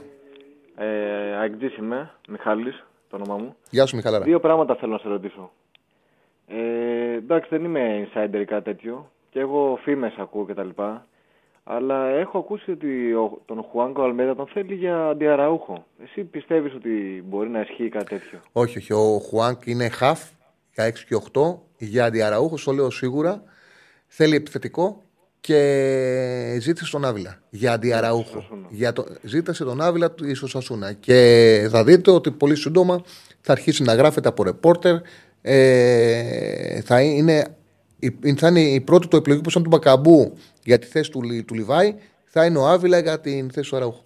Ναι, και εγώ να σου πω την αλήθεια δεν πιστεύω ότι κολλάει για αντιαραούχο ο Χουάνγκ. Δηλαδή, αν ερχόταν πιστεύω ότι ίσως ήθελα να αναβαθμίσει τον Πινέδα για εκεί πέρα. Αλλά τέλος πάντων. Το δεύτερο που θέλω να σε ρωτήσω είναι πιο γενικό έτσι ποδοσφαιρικό. Πολύ καιρό θέλω να σε ρωτήσω, αλλά τώρα που έτυχε να πάρω θα σου κάνω την ερώτηση. Ήθελα να ρωτήσω, εσύ Τσάρλι, βλέπω στο ευρωπαϊκό ποδόσφαιρο που είναι πλέον πολύ τη μόδας να παίζουν στα back ε, βαριά, ε, βαριά center back, στα πλαϊνά back εννοώ. Ας πούμε, ο Γβάρντιολ παίζει αριστερό back, ο Stones έπαιζε δεξί back, ο... Αυτά είναι του Γκουαρδιόλα. Αυτά είναι του Γκουαρδιόλα. Μου... Και στην Αστον Βίλα όμως. Παίζει ναι. τώρα ο Κονσά και ναι. στην Arsenal παίζει ο Μπεν White. Δηλαδή βλέπω ότι έχει γίνει λίγο της μόδας. Και ήθελα να σε ρωτήσω πώς το εξηγήσεις ποδοσφαιρικά, ας πούμε. Ε, εντάξει, τώρα ο Κόνσα για παράδειγμα έχει κορμί στόπερ, αλλά έχει και μια αθλητικότητα, κάτι τρεξίματα. Ε, πολύ υψηλού επίπεδου. Δηλαδή δεν είναι ότι είναι center back, δεν είναι όπως ήταν παλιά ο Μαρτικίον, ο Άνταμς και αυτοί είναι, έχουν, έχει μια αθλητικότητα απίστευτη. Τρεξίματα, δηλαδή, αν έχει αθλητικότητα και μπορείς να πάρεις όλη την πλευρά ε, και συνδυάζεις σωματότυπο με τεχνική κατάρτιση, μπορεί να το παίξεις. Τώρα ε, το ποδόσφαιρο έχει αλλάξει από την άποψη το ότι μπορεί κάποιος ο οποίος έχει καλό κορμί, δύναμη, να μάθει και μπάλα. Να έχει και τεχνική κατάρτιση και τρέξιμο. Ε, δηλαδή, κάποια στερεότυπα τα οποία υπάρχουν, το ότι ο Μπάκ είναι κοντός, γρήγορος, ε, δεν ισχύουν το πλέον. Καταρχάς, πλέον ο μπακ πρέπει να έχει μεγάλα πόδια, να έχει διασκελισμό, ώστε να μπορεί να παίξει πάνω κάτω την πλευρά. Δεν μπορεί να έχει μικρό διασκελισμό ο μπακ. Πρέπει να έχει μεγάλο, γιατί δεν έχει μπροστά του παίχτη, έχει όλη την πλευρά δική του. Οπότε, σίγουρα δεν πρέπει να είναι ο μπακ κοντός. Πρέπει να έχει ένα ύψος. Συνήθως δεν πρέπει το ύψος να ξεπερνάει τα 1,87, 1,88, πρέπει να είναι 1,82 με 1,86, 87. Αυτό είναι το συνήθως. Ναι. Υπάρχουν και εξαιρέσεις κάποιοι που μπορούν να καλύψουν. Ο Γκουαρδιόλα όμως είναι άλλη περίπτωση. Ο Γκουαρδιόλα έχει τη δυνατότητα να αγοράζει τους καλύτερους και κάνει πράγματα που δεν θα κάνει κανένας άλλος προπονητής και δεν μπορούν να αντιγραφούν. Γιατί δεν μπορεί ε, άλλος προπονητής, για παράδειγμα, να κάνει αυτό που έκανε πέρσι, να παίξει με τρία στόπερ, εξάρι καθαρό και το Stones μπροστά από τρία στόπερ και εξάρι. Δηλαδή να βάλει ένας προπονητής να παίξει με τρία center back. Ποια ομάδα μπορεί να το κάνει αυτό; Εξάρι στη θέση 6 και πάνω από το 6 και άλλο στόπερ. Όπως έκανε πέρσι ο Γκουαρδιόλα που είχε το Stones πάνω από το Ρόντρι. Ναι, και είχε ναι, ναι. βγάλει, θυμίζω, στα τελευταία μάτς που πήρε και το Champions League, είχε βγάλει και το Walker. Δεν είχε δεξί back stopper, είχε τριάδα stopper stopper. Αυτό είναι δικό του. Αυτό είναι δικό του. Και δεν αντιγράφεται, είναι κάτι το οποίο μπορεί να κάνει με την ομάδα που μπορεί να φτιάξει. Να, OK, okay, Τσάρλι, ευχαριστώ πολύ. Σε ευχαριστώ. ευχαριστώ πολύ. Στις πλευρές δεκάρια, ε, Μπερνάρτο Σίλβα Γκρίλις, ε, δηλαδή Πώς δεν γίνεται αυτό, πώς να το πάρει. Είναι κάτι που δεν αντιγράφεται, δεν πατικώνεται σε πιο χαμηλό επίπεδο. Συνήθως ό,τι βλέπαμε στο ποδόσφαιρο, στο υψηλό επίπεδο, αναλογικά γινόταν και στο χαμηλό. Νομίζω από άποψη τοποθέτησης παιχτών, αυτό που έκανε ο Γκουαρδιόλα δεν μπορεί να αντιγραφεί. Είναι κάτι δικό του, κάτι το οποίο έχει να κάνει και με του αξία των παιχτών που μπορεί να έχει. Λοιπόν, πάμε στον επόμενο. Χαίρετε. Καλησπέρα. Καλησπέρα, καλησπέρα. Καλησπέρα, φίλο μου. Ε, Παναγιώτης λέγομαι. Πρώτη φορά τηλεφωνώ, Τσάρλι. Ναι. Ε, χαίρομαι πολύ που μιλάμε. Πρώτη Να είσαι φορά καλά, γενικά φίλε. τηλεφωνώ Καλό... Με τιμάς, καλορίζικος.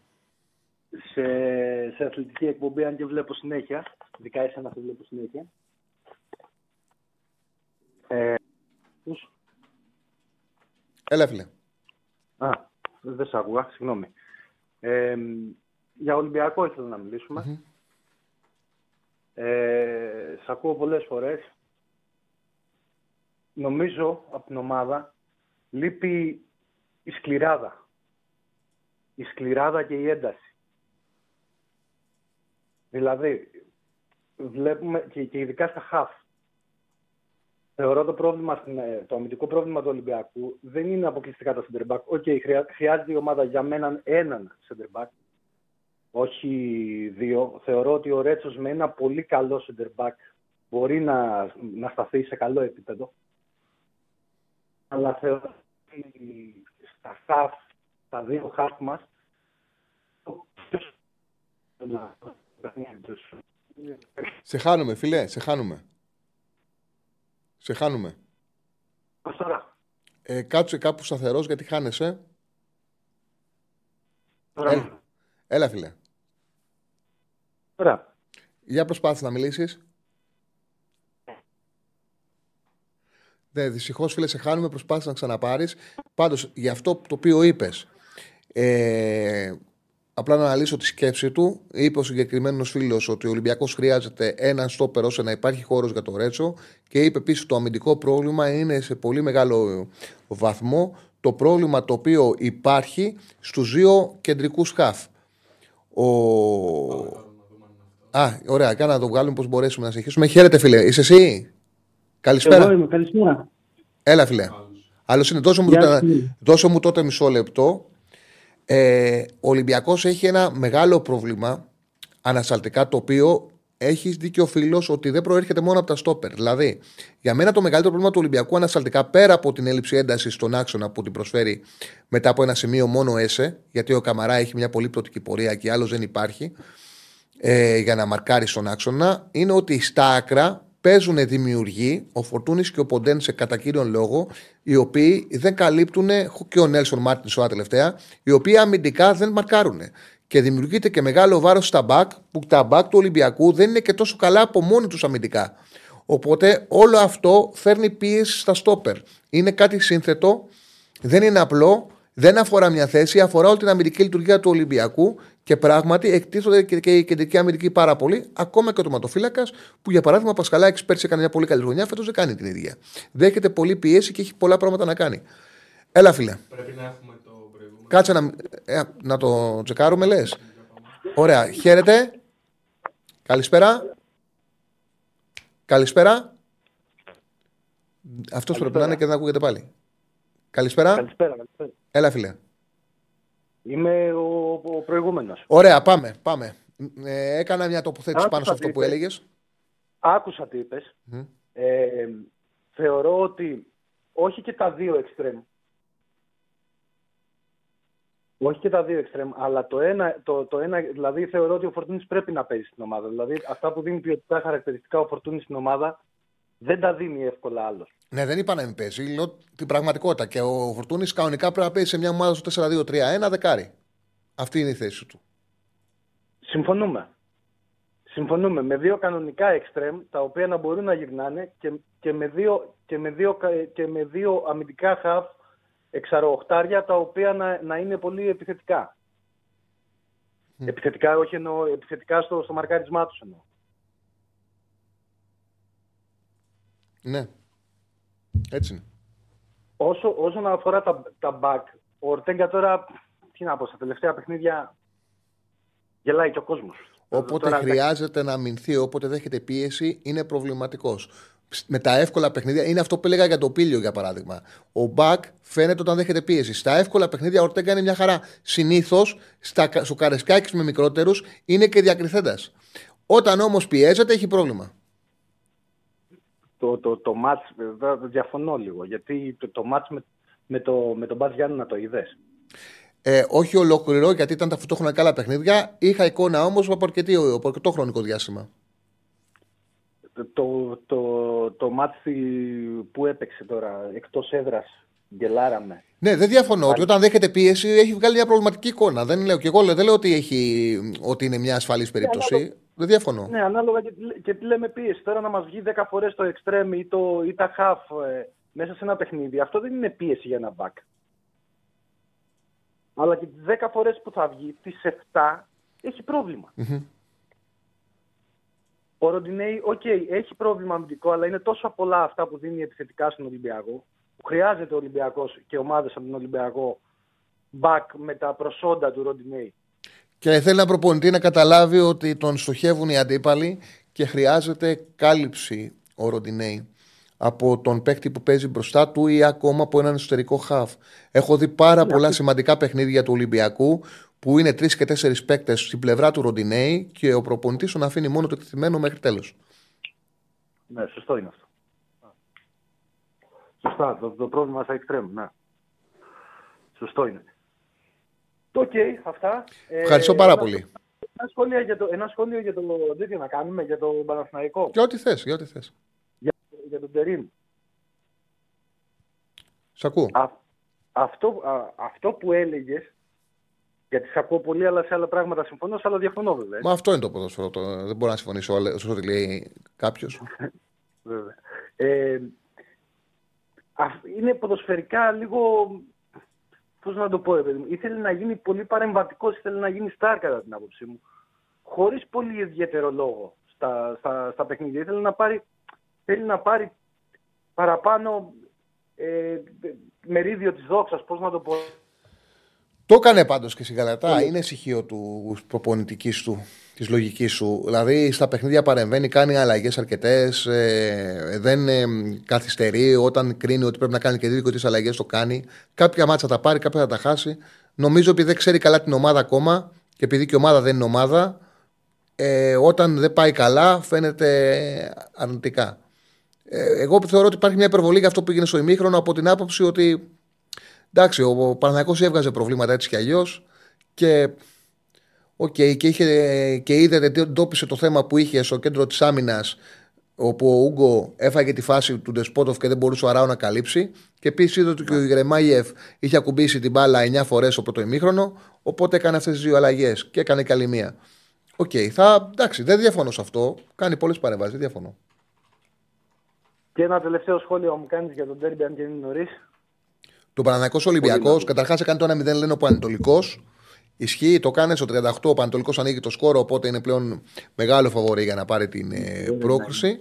Πήρε προβάδισμα μεγάλο. Το- Για να μιλήσουμε για το Παναγιακό Ολυμπιακός, νομίζω ότι πρέπει καταρχάς να δούμε τι θα αφήσει το σημερινό παιχνίδι στην Περισσέρη. Είναι σημαντικό για να γίνει πιο σωστή αξιολόγηση. Το σίγουρο είναι ότι και οι δύο πρέπει να το πάρουν.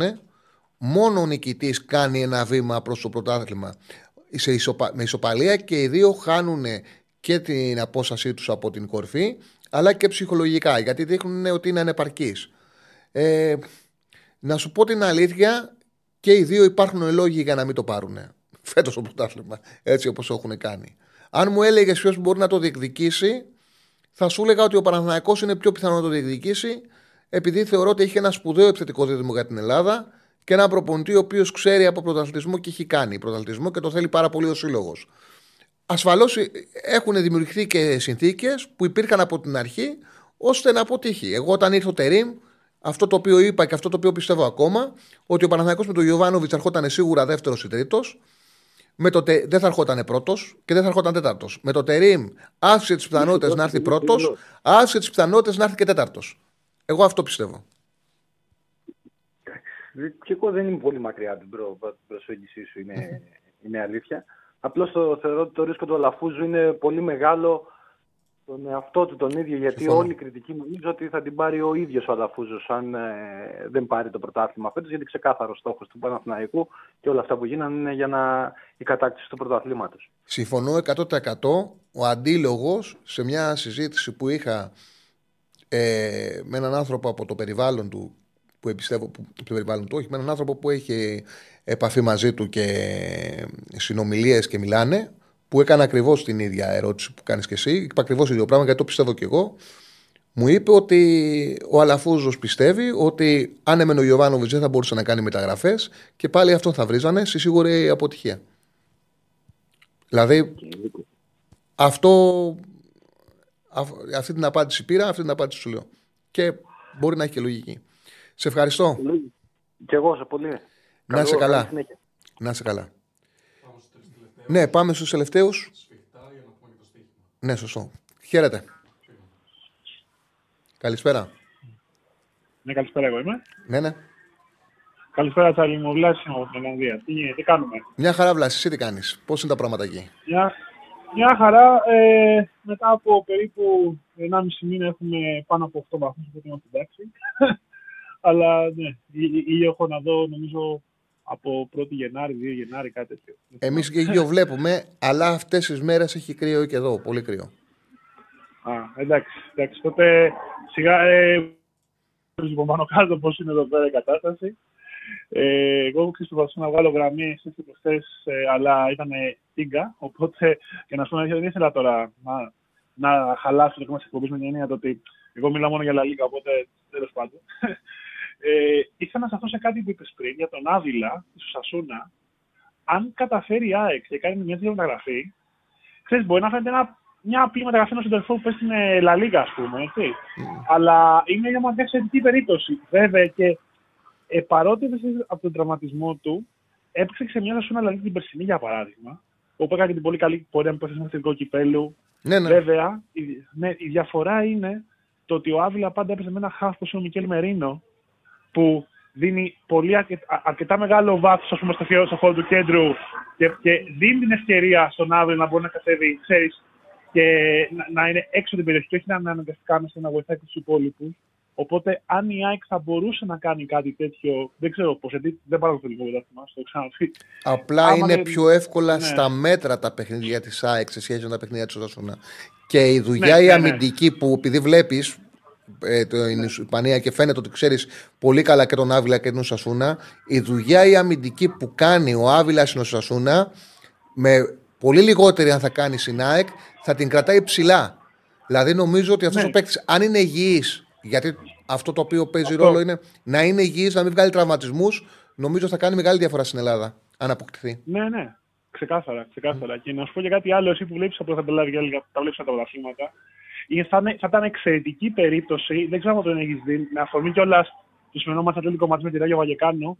Από τη Ράγιο Βαγεκάνο ένας εξαιρετικός παίκτης που είναι ο, ο Ισιο Παλαθών. Ένας, ε, ναι, κοντου, κοντούλης. Ε. Ναι, εντάξει, ναι, κοντούλης. Ναι, το λέω το καιρό το σκέφτομαι ότι αυτός θα ήταν για Ελλάδα τα ΜΑΜ.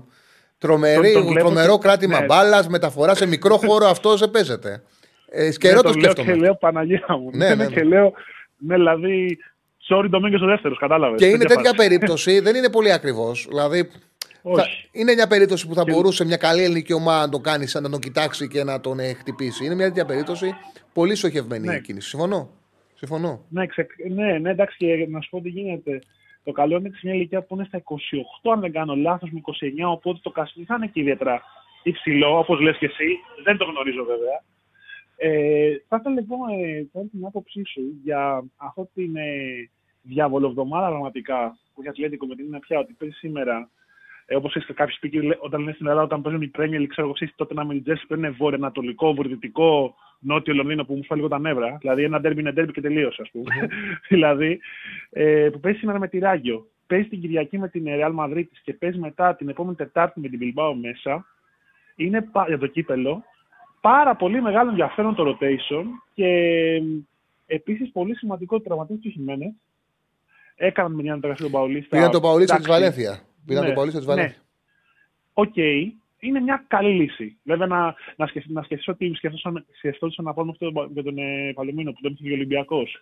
δηλαδή ήταν σε τέτοια απόγνωση. Όχι, νομίζω ότι ο Γκάμπριελ ναι. Παουλίστα, επειδή παίζει και σε ναι. τριάδα ναι. Ατλέτικο, είναι μια χαρά περίπτωση. Δηλαδή, ναι, ναι, αυτή τη στιγμή παίζει Χιμένεθ, Βίτσελ, Ερμόσο. Οπότε έχει χτυπήσει και ο Ασπιλικουέτα. Οπότε είναι και ο Σάβιτς. Είναι πολύ καλή περίπτωση. Ναι. Ναι, ναι, και εγώ αυτό θεωρώ, να σου πω την αλήθεια. Ε, Επίσης, για άλλη μια φορά αποδείχθηκε ότι παιδιά ο Μαξίμοβιτ. να σου πω κάτι να είσαι για Τσάρλι. Και, και εγώ αν ήμουν ο Μπορδαλάς, πώς τον αφήνεις να φύγει από τώρα, καταλαβαίνεις. δηλαδή, δεν γίνεται να τον αφήσει από τώρα. Γι' αυτό σου λέω το ότι είναι πολύ σημαντικό και για όσους βλέπουν φέτος την, την Λίγκα είναι πολύ περίεργη γιατί η διαφορά από 7η θέση που οδηγεί στο conference και με τον 6 εγώ με τη Βαλένθια για παράδειγμα κάπου στη 10η θέση είναι πολύ μικρές διαφορές. Οπότε και εγώ δεν δεν θα τον άφηνα. Και μια είπα τώρα. Απλά, και... βέβαια, θα μου πεις ναι, έχουν ναι. ψηλώσει γιατί τους κάνει τρομερή δουλειά ο Μαγιοράλ. Πήρανε Ναι, και τον εντάξει. Greenwood που κατέβηκε επίπεδο λόγω όσων, έ- όσων έγιναν και ξαφνικά παίζει στη Χετάφε. Και σου λέει και ο Μπορδαλάς: Ναι, Δεν κινδυνεύω γιατί να μην διεκδικήσω την Ευρώπη. Οκ. Βέβαια. Εννοείται. εννοείται. Και θέλω να σου πω και κάτι άλλο, Τσάρλυ, με μιας και είπα και το όνομα Βαλένθια. Ε, το ότι από όσο έχω καταλάβει, ε, γιατί να σου πω την αλήθεια, την ελληνική λίγα όλα από εσένα τα, τα ακούω και με αυτούς τους σχολιασμούς, δηλαδή ξέρεις, δεν έχω άποψη.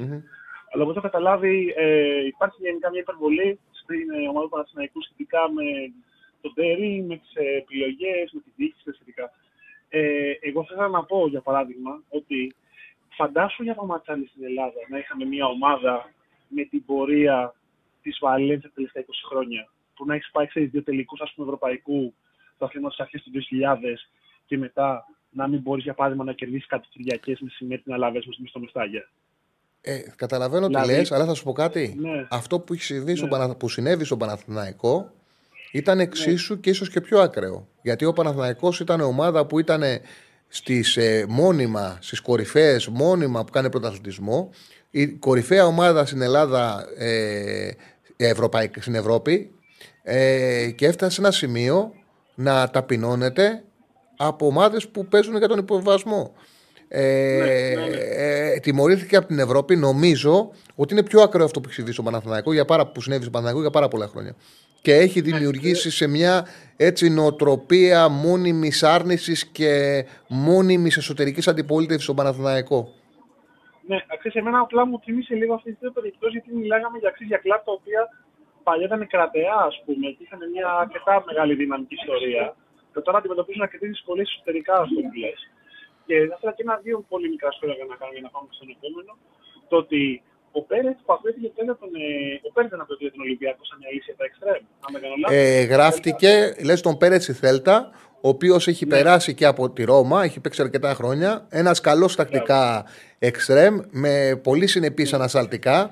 Θα κούμπονε πολύ στο να βοηθάει τους μπακ ε, τακτικά αμυντικά.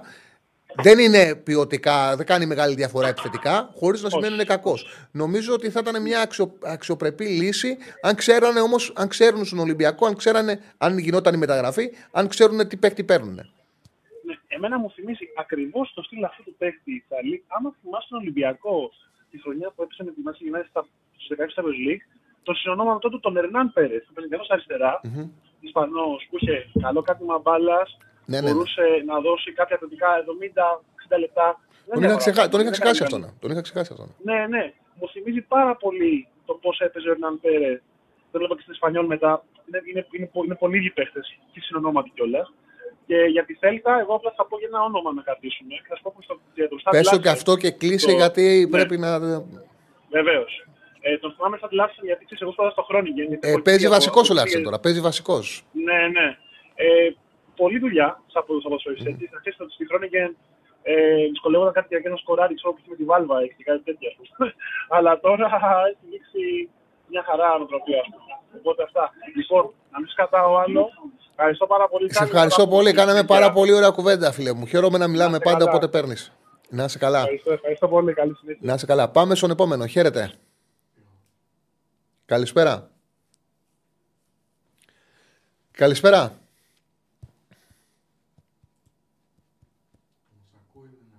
Δεν μας ακούς φίλε; Α, οκ.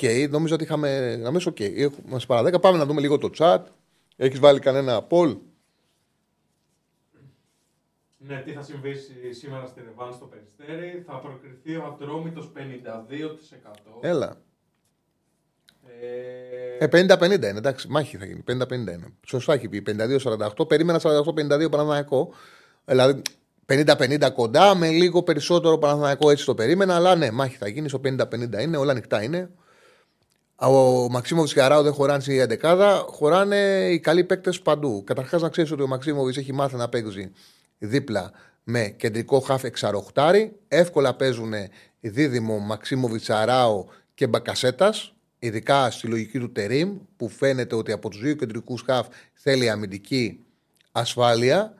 Δεν τους λείπει τίποτα ποιοτικά και βέβαια Νομίζω ότι η παρουσία του Μαξίμοβιτ έδινε την πολύ μεγάλη δυνατότητα στον Τερήμ να καθιερώσει αριστερός στόπερ τον Αράο, να μην είναι υποχρεωτικό να του βγει ο Ούγκο ε, και να μείνει στο 6 ο, ο Μαξίμοβιτ και να παίζει δίπλα του ή Μαξίμοβιτ Σέριν ή Μαξίμοβιτ Κότσιρας. Έτσι σκέφτεται το ποδόσφαιρο Τερήμ. Εγώ αυτό έχω καταλάβει και νομίζω ότι ε, με αυτόν τον τρόπο θα μπορούσε κιόλας το ποδόσφαιρο με ψηλά την άμυνα και pressing να λειτουργήσει. Γιατί για να λειτουργήσει αυτό με δεκάρι τον Μπακασέτα, θες δύο παίκτες να μπορούν να πηγαίνουν κατευθείαν να ξανακερδίζουν την μπάλα όταν χάνεται. Και να μην δίνουν χώρο και χρόνο στον αντίπαλο χαφ να πασάρει ή να τρέξει στο γήπεδο. Να μην μένει μόνο ένας. Να υπάρχουν δύο. Ε, κούμπονα να τέλεια στο σύστημα του Τερήμ, αυτοί οι δύο, είτε και οι δύο σαν χαφ, είτε ο Αράο να γινόταν στόπερ. Θα ήταν πάρα πολύ σημαντικό, πάρα πολύ σημαντικό να μπορούσε ο Παναθηναϊκός έσω τη ώρα να φέρει τον Μαξίμοβιτς. Δυστυχώς για τον Παναθηναϊκό φαίνεται δύσκολο. Αν βλέπω του χρόνου να ανεβαίνει καθόλου ο Βιλένα, όσο ανεβαίνει στα κιλά, δεν πρόκειται να ανέβει. Όσο βλέπεις το, το πρόσωπό του, τα προγούγια του, να είναι σαν, εδώ η, η σβερκιά του, να είναι σαν τη δικιά μου, δεν πρόκειται να ανέβει. Ε, είναι παραπάνω κιλά από ό,τι πρέπει για τη θέση. Είναι φανερό. Είναι φανερό. Είναι φανερό, τρέχει λιγότερο από ό,τι πρέπει. Είναι θέμα, είναι πρόβλημα. Λοιπόν, έκλεισε ο Καμπλάτσο με τον Ολυμπιακό, τα είπαμε. Να το δούμε. Εντάξει, εγώ να είμαι ειλικρινής, λίγο έπαιζε. Δεν έχω εικόνα. Δεν έχει κάνει μια γεμάτη χρονιά σαν βασικός, ώστε να μπορώ να τον αξιολογήσω και να τον εκρίνω. Είχε και στη Sporting δεν μπόρεσε ποτέ να καθιερωθεί. Στη Λάτσιο που πήγε σαν μεταγραφή έπαιξε ελάχιστα. Φέτος στη Σαλενιτάνα και εκεί 8 μάτς έπαιξε. Μια ομάδα που είναι η χειρότερη της Ιταλίας. Δεν μπόρεσε να πάρει θέση βασικού και να κάνει την, ε, την διαφορά. Σίγουρα για να είναι σε μεγάλα κλαμπ όπως η Sporting και η Λάτσιο κάποια προσόντα θα έχει. Δεν αποκλείεται να τα έχει δει ο Καρβαλιάλ που ξέρει από το Πορτογαλικό πρωτάθλημα ή ο τεχνικός διευθυντής του Ολυμπιακού και να έχει εγκρίνει τη συγκεκριμένη κίνηση. Μου κάνει εντύπωση γιατί έχει πάρει τον Έλσον Μάρτινς. Σωστά μου γράψε ένας φίλος ότι φεύγει ο Μπιέλ και θέλουν στους χώρους παίκτες. Θα δούμε. Έτσι, αλλιώς ο Ολυμπιακός συνηθίζει να παίρνει παίκτες τέτοιου τύπου με ευκολία και να αξιολογούνται γρήγορα και βιαστικά.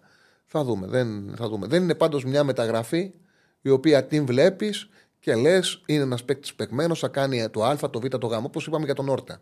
Ό,τι είχα πει την Όρτα την προηγούμενη εβδομάδα, ακριβώς αυτό είδαμε στην πρώτη συμμετοχή. Γιατί είναι ένας παίκτης που τον ξέρουμε, έχει παίξει πάρα πολλά χρόνια μπάλα και ξέρουμε τα χαρακτηριστικά του. Κοντρολαρισμένος, θα ζητήσει πάρα πολλές φορές την μπάλα πάνω του, θα έχει πολλές επαφές στο παιχνίδι, θα δώσει πολλές πάσες από την θέση του κέντρου και πιο χαμηλά από τη θέση 6-8 δεξιά και αριστερά να μοιράσει ωραία το παιχνίδι. Δεν θα δούμε πολλές τελικέ προσπάθειες από αυτόν, θα δούμε να κάνει το κοντρόλ του παιχνιδιού. Αυτός είναι όρτα, τον ξέρουμε καιρό, το κάνει καιρό, πήρε ένα παίκτη πεζούμενος. Δηλαδή γνωρίζεις τι θα κάνει γιατί έχει, την, έχει συνεχόμενες χρονιές με πολλά παιχνίδια. Τώρα οι παίκτες που είναι στο μπεζιέ με ολιγόλεπτες συμμετοχές και ειδικά τα εξτρεμάκια που θα μπουν από το πάγκο να σου κάνουν δύο-τρεις κούρσε, πώς θα τους αξιολογήσεις; Δεν είναι εύκολο. Ε, πάμε στο στοίχημα. Πάμε στο στοίχημα στα τρία σημερινά, στα τρία σημερινά παιχνίδια που έχω επιλέξει. Όπα, κάτσε μισό λεπτό, μήπως έχεις σκάσει κάτι. Γιατί είδα ένα περίεργο μήνυμα στο κινητό μου. Δώσε μου ένα λεπτό.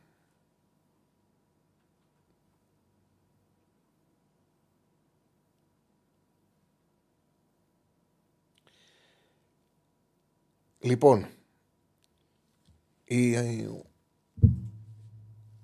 ο Χουάνκ πάει για καλοκαίρι είναι όπως σας το έλεγα, όπως ακριβώς σας το έλεγα, υπήρχε συμφωνία, ήταν, υπήρξε συμφωνία με τον Χουάνκ για δανεισμό.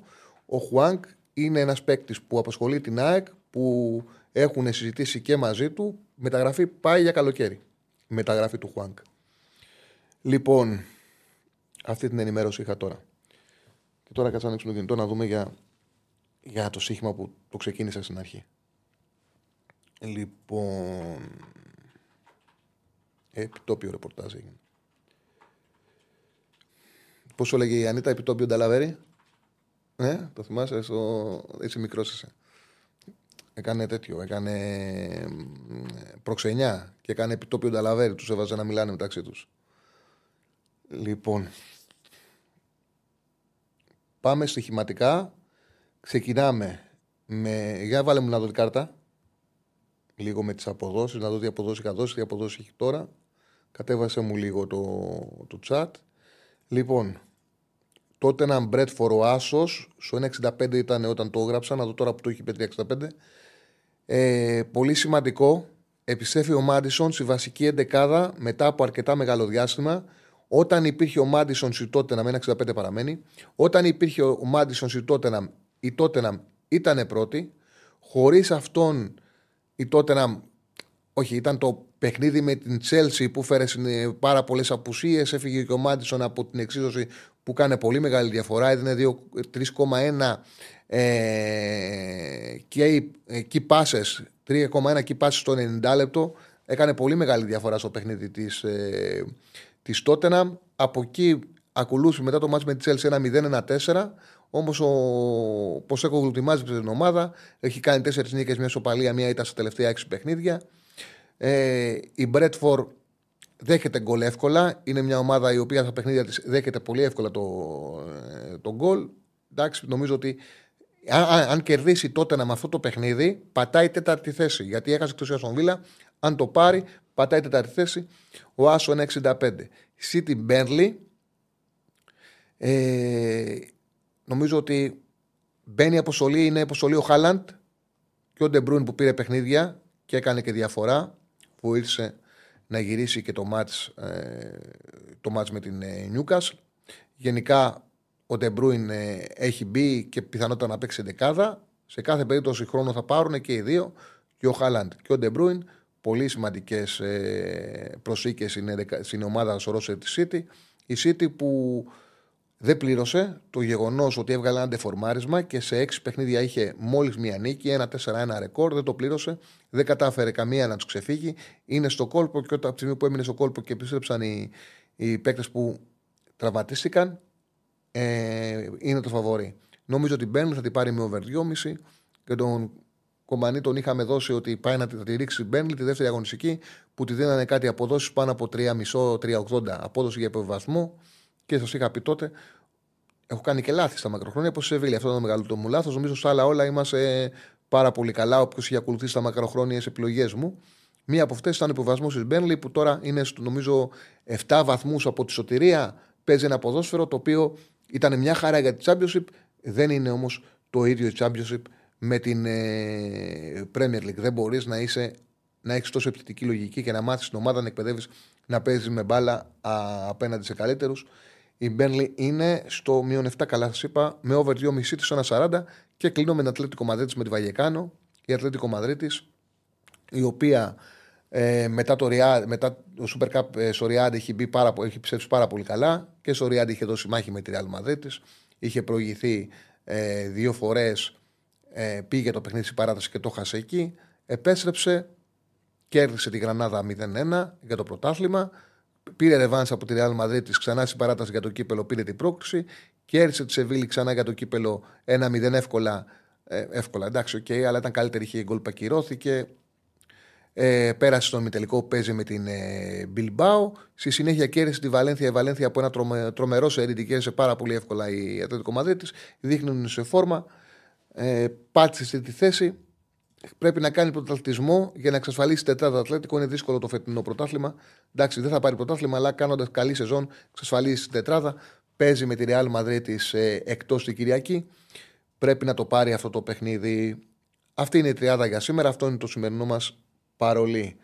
Λοιπόν, ένα-δύο μηνύματα και να αποχωρήσουμε να προλάβουμε να πάμε να δούμε το πολύ ωραίο παιχνίδι κυπέλους 7. Παναιτωλικός ημίχρονο. Παναιτωλικός ΟΦΗ 1-0, ναι. Ένα μηδέν. Παναιτωλικός ΟΦΗ. OK. Okay. Λοιπόν. Α, ωραία, για πες, να πούμε live. Για σύλλητη μου. Ό,τι έχει κάνει ο Τέρι. Η δεκάδα του Παναγού. Λοιπόν, Δραγκόφσκ Ξασόπα. Λέγαν όλοι τον Τίγκιν. ο Τερίμ θέλει να κάνει τον Τραγκόφσκι βασικό και θέλει να τον ετοιμάσει. Ετοιμάζει την ομάδα, ετοιμάζει την ομάδα για τα play-off. Δεν είναι όπως ετοιμάζει ξεκάθαρα ο, ο Τερίμ την ομάδα για τα play-off. Λοιπόν, ε, θέλει τον Τραγκόφσκι να τον κάνει βασικό να του δώσει παιχνίδια. Όπως μην έγραψε, μην έγραψε καλύτερα. Α, εντάξει, βλέπω, μια χαρά είναι. Λοιπόν, δεξιά ο Κότσιρας, αριστερά ο Μλαντένοβιτς, στο κέντρο της άμυνας ο Βίτορ Ούγκο με τον Ακαϊντίν. Στον Ακαϊντίν δίνει το ρόλο ε, του δεξιού στόπερ. Δείχνει ξεκάθαρα ότι δεν πιστεύει το Σέγκεφελτ.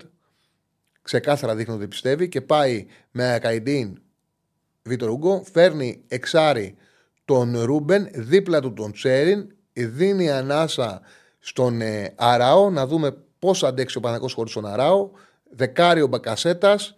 Παλάσιος στη μια πλευρά στην κορφή ο Γερεμέγεφ, θα πάρει παιχνίδι ο Γερεμέγεφ και ο Μπερνάρ. Αυτή είναι η δεκάδα του Παναθηναϊκού. Μεγάλο παιχνίδι σε διάρκεια, σε χρόνο. Θα δούμε. Αυτή είναι η δεκάδα του Παναθηναϊκού. Με τον Ατρόμητο θα τα πούμε αύριο στις 5 στην ώρα μας. Πιστεύω ότι ό,τι και να γίνει στο Περισσέρι θα έχει πάρα πολύ φαγητό. Φάει πολλά πράγματα να πούμε η αυριανή μέρα, καθώς μένουν κάποιες ώρες για να ολοκληρωθούν μεταγραφές. Από μένα, καλό σας, ε, καλή συνέχεια. Τα λέμε αύριο στις 5. Ακολουθεί ο Ραγκάτης στις 7 η ώρα. Μην ξεχνάτε και οι Μουτσάτσος κάθε μέρα ε, βγαίνουν στις 12 η ώρα. Ε, έχουν τα παιδιά, όχι, τα παιδιά είναι στην Αγγλία, άμπλα και είπα, δεν έχουν εκπομπή το βράδυ. Λοιπόν, στις 7 ο Ραγκάτη. Καλή συνέχεια από μένα.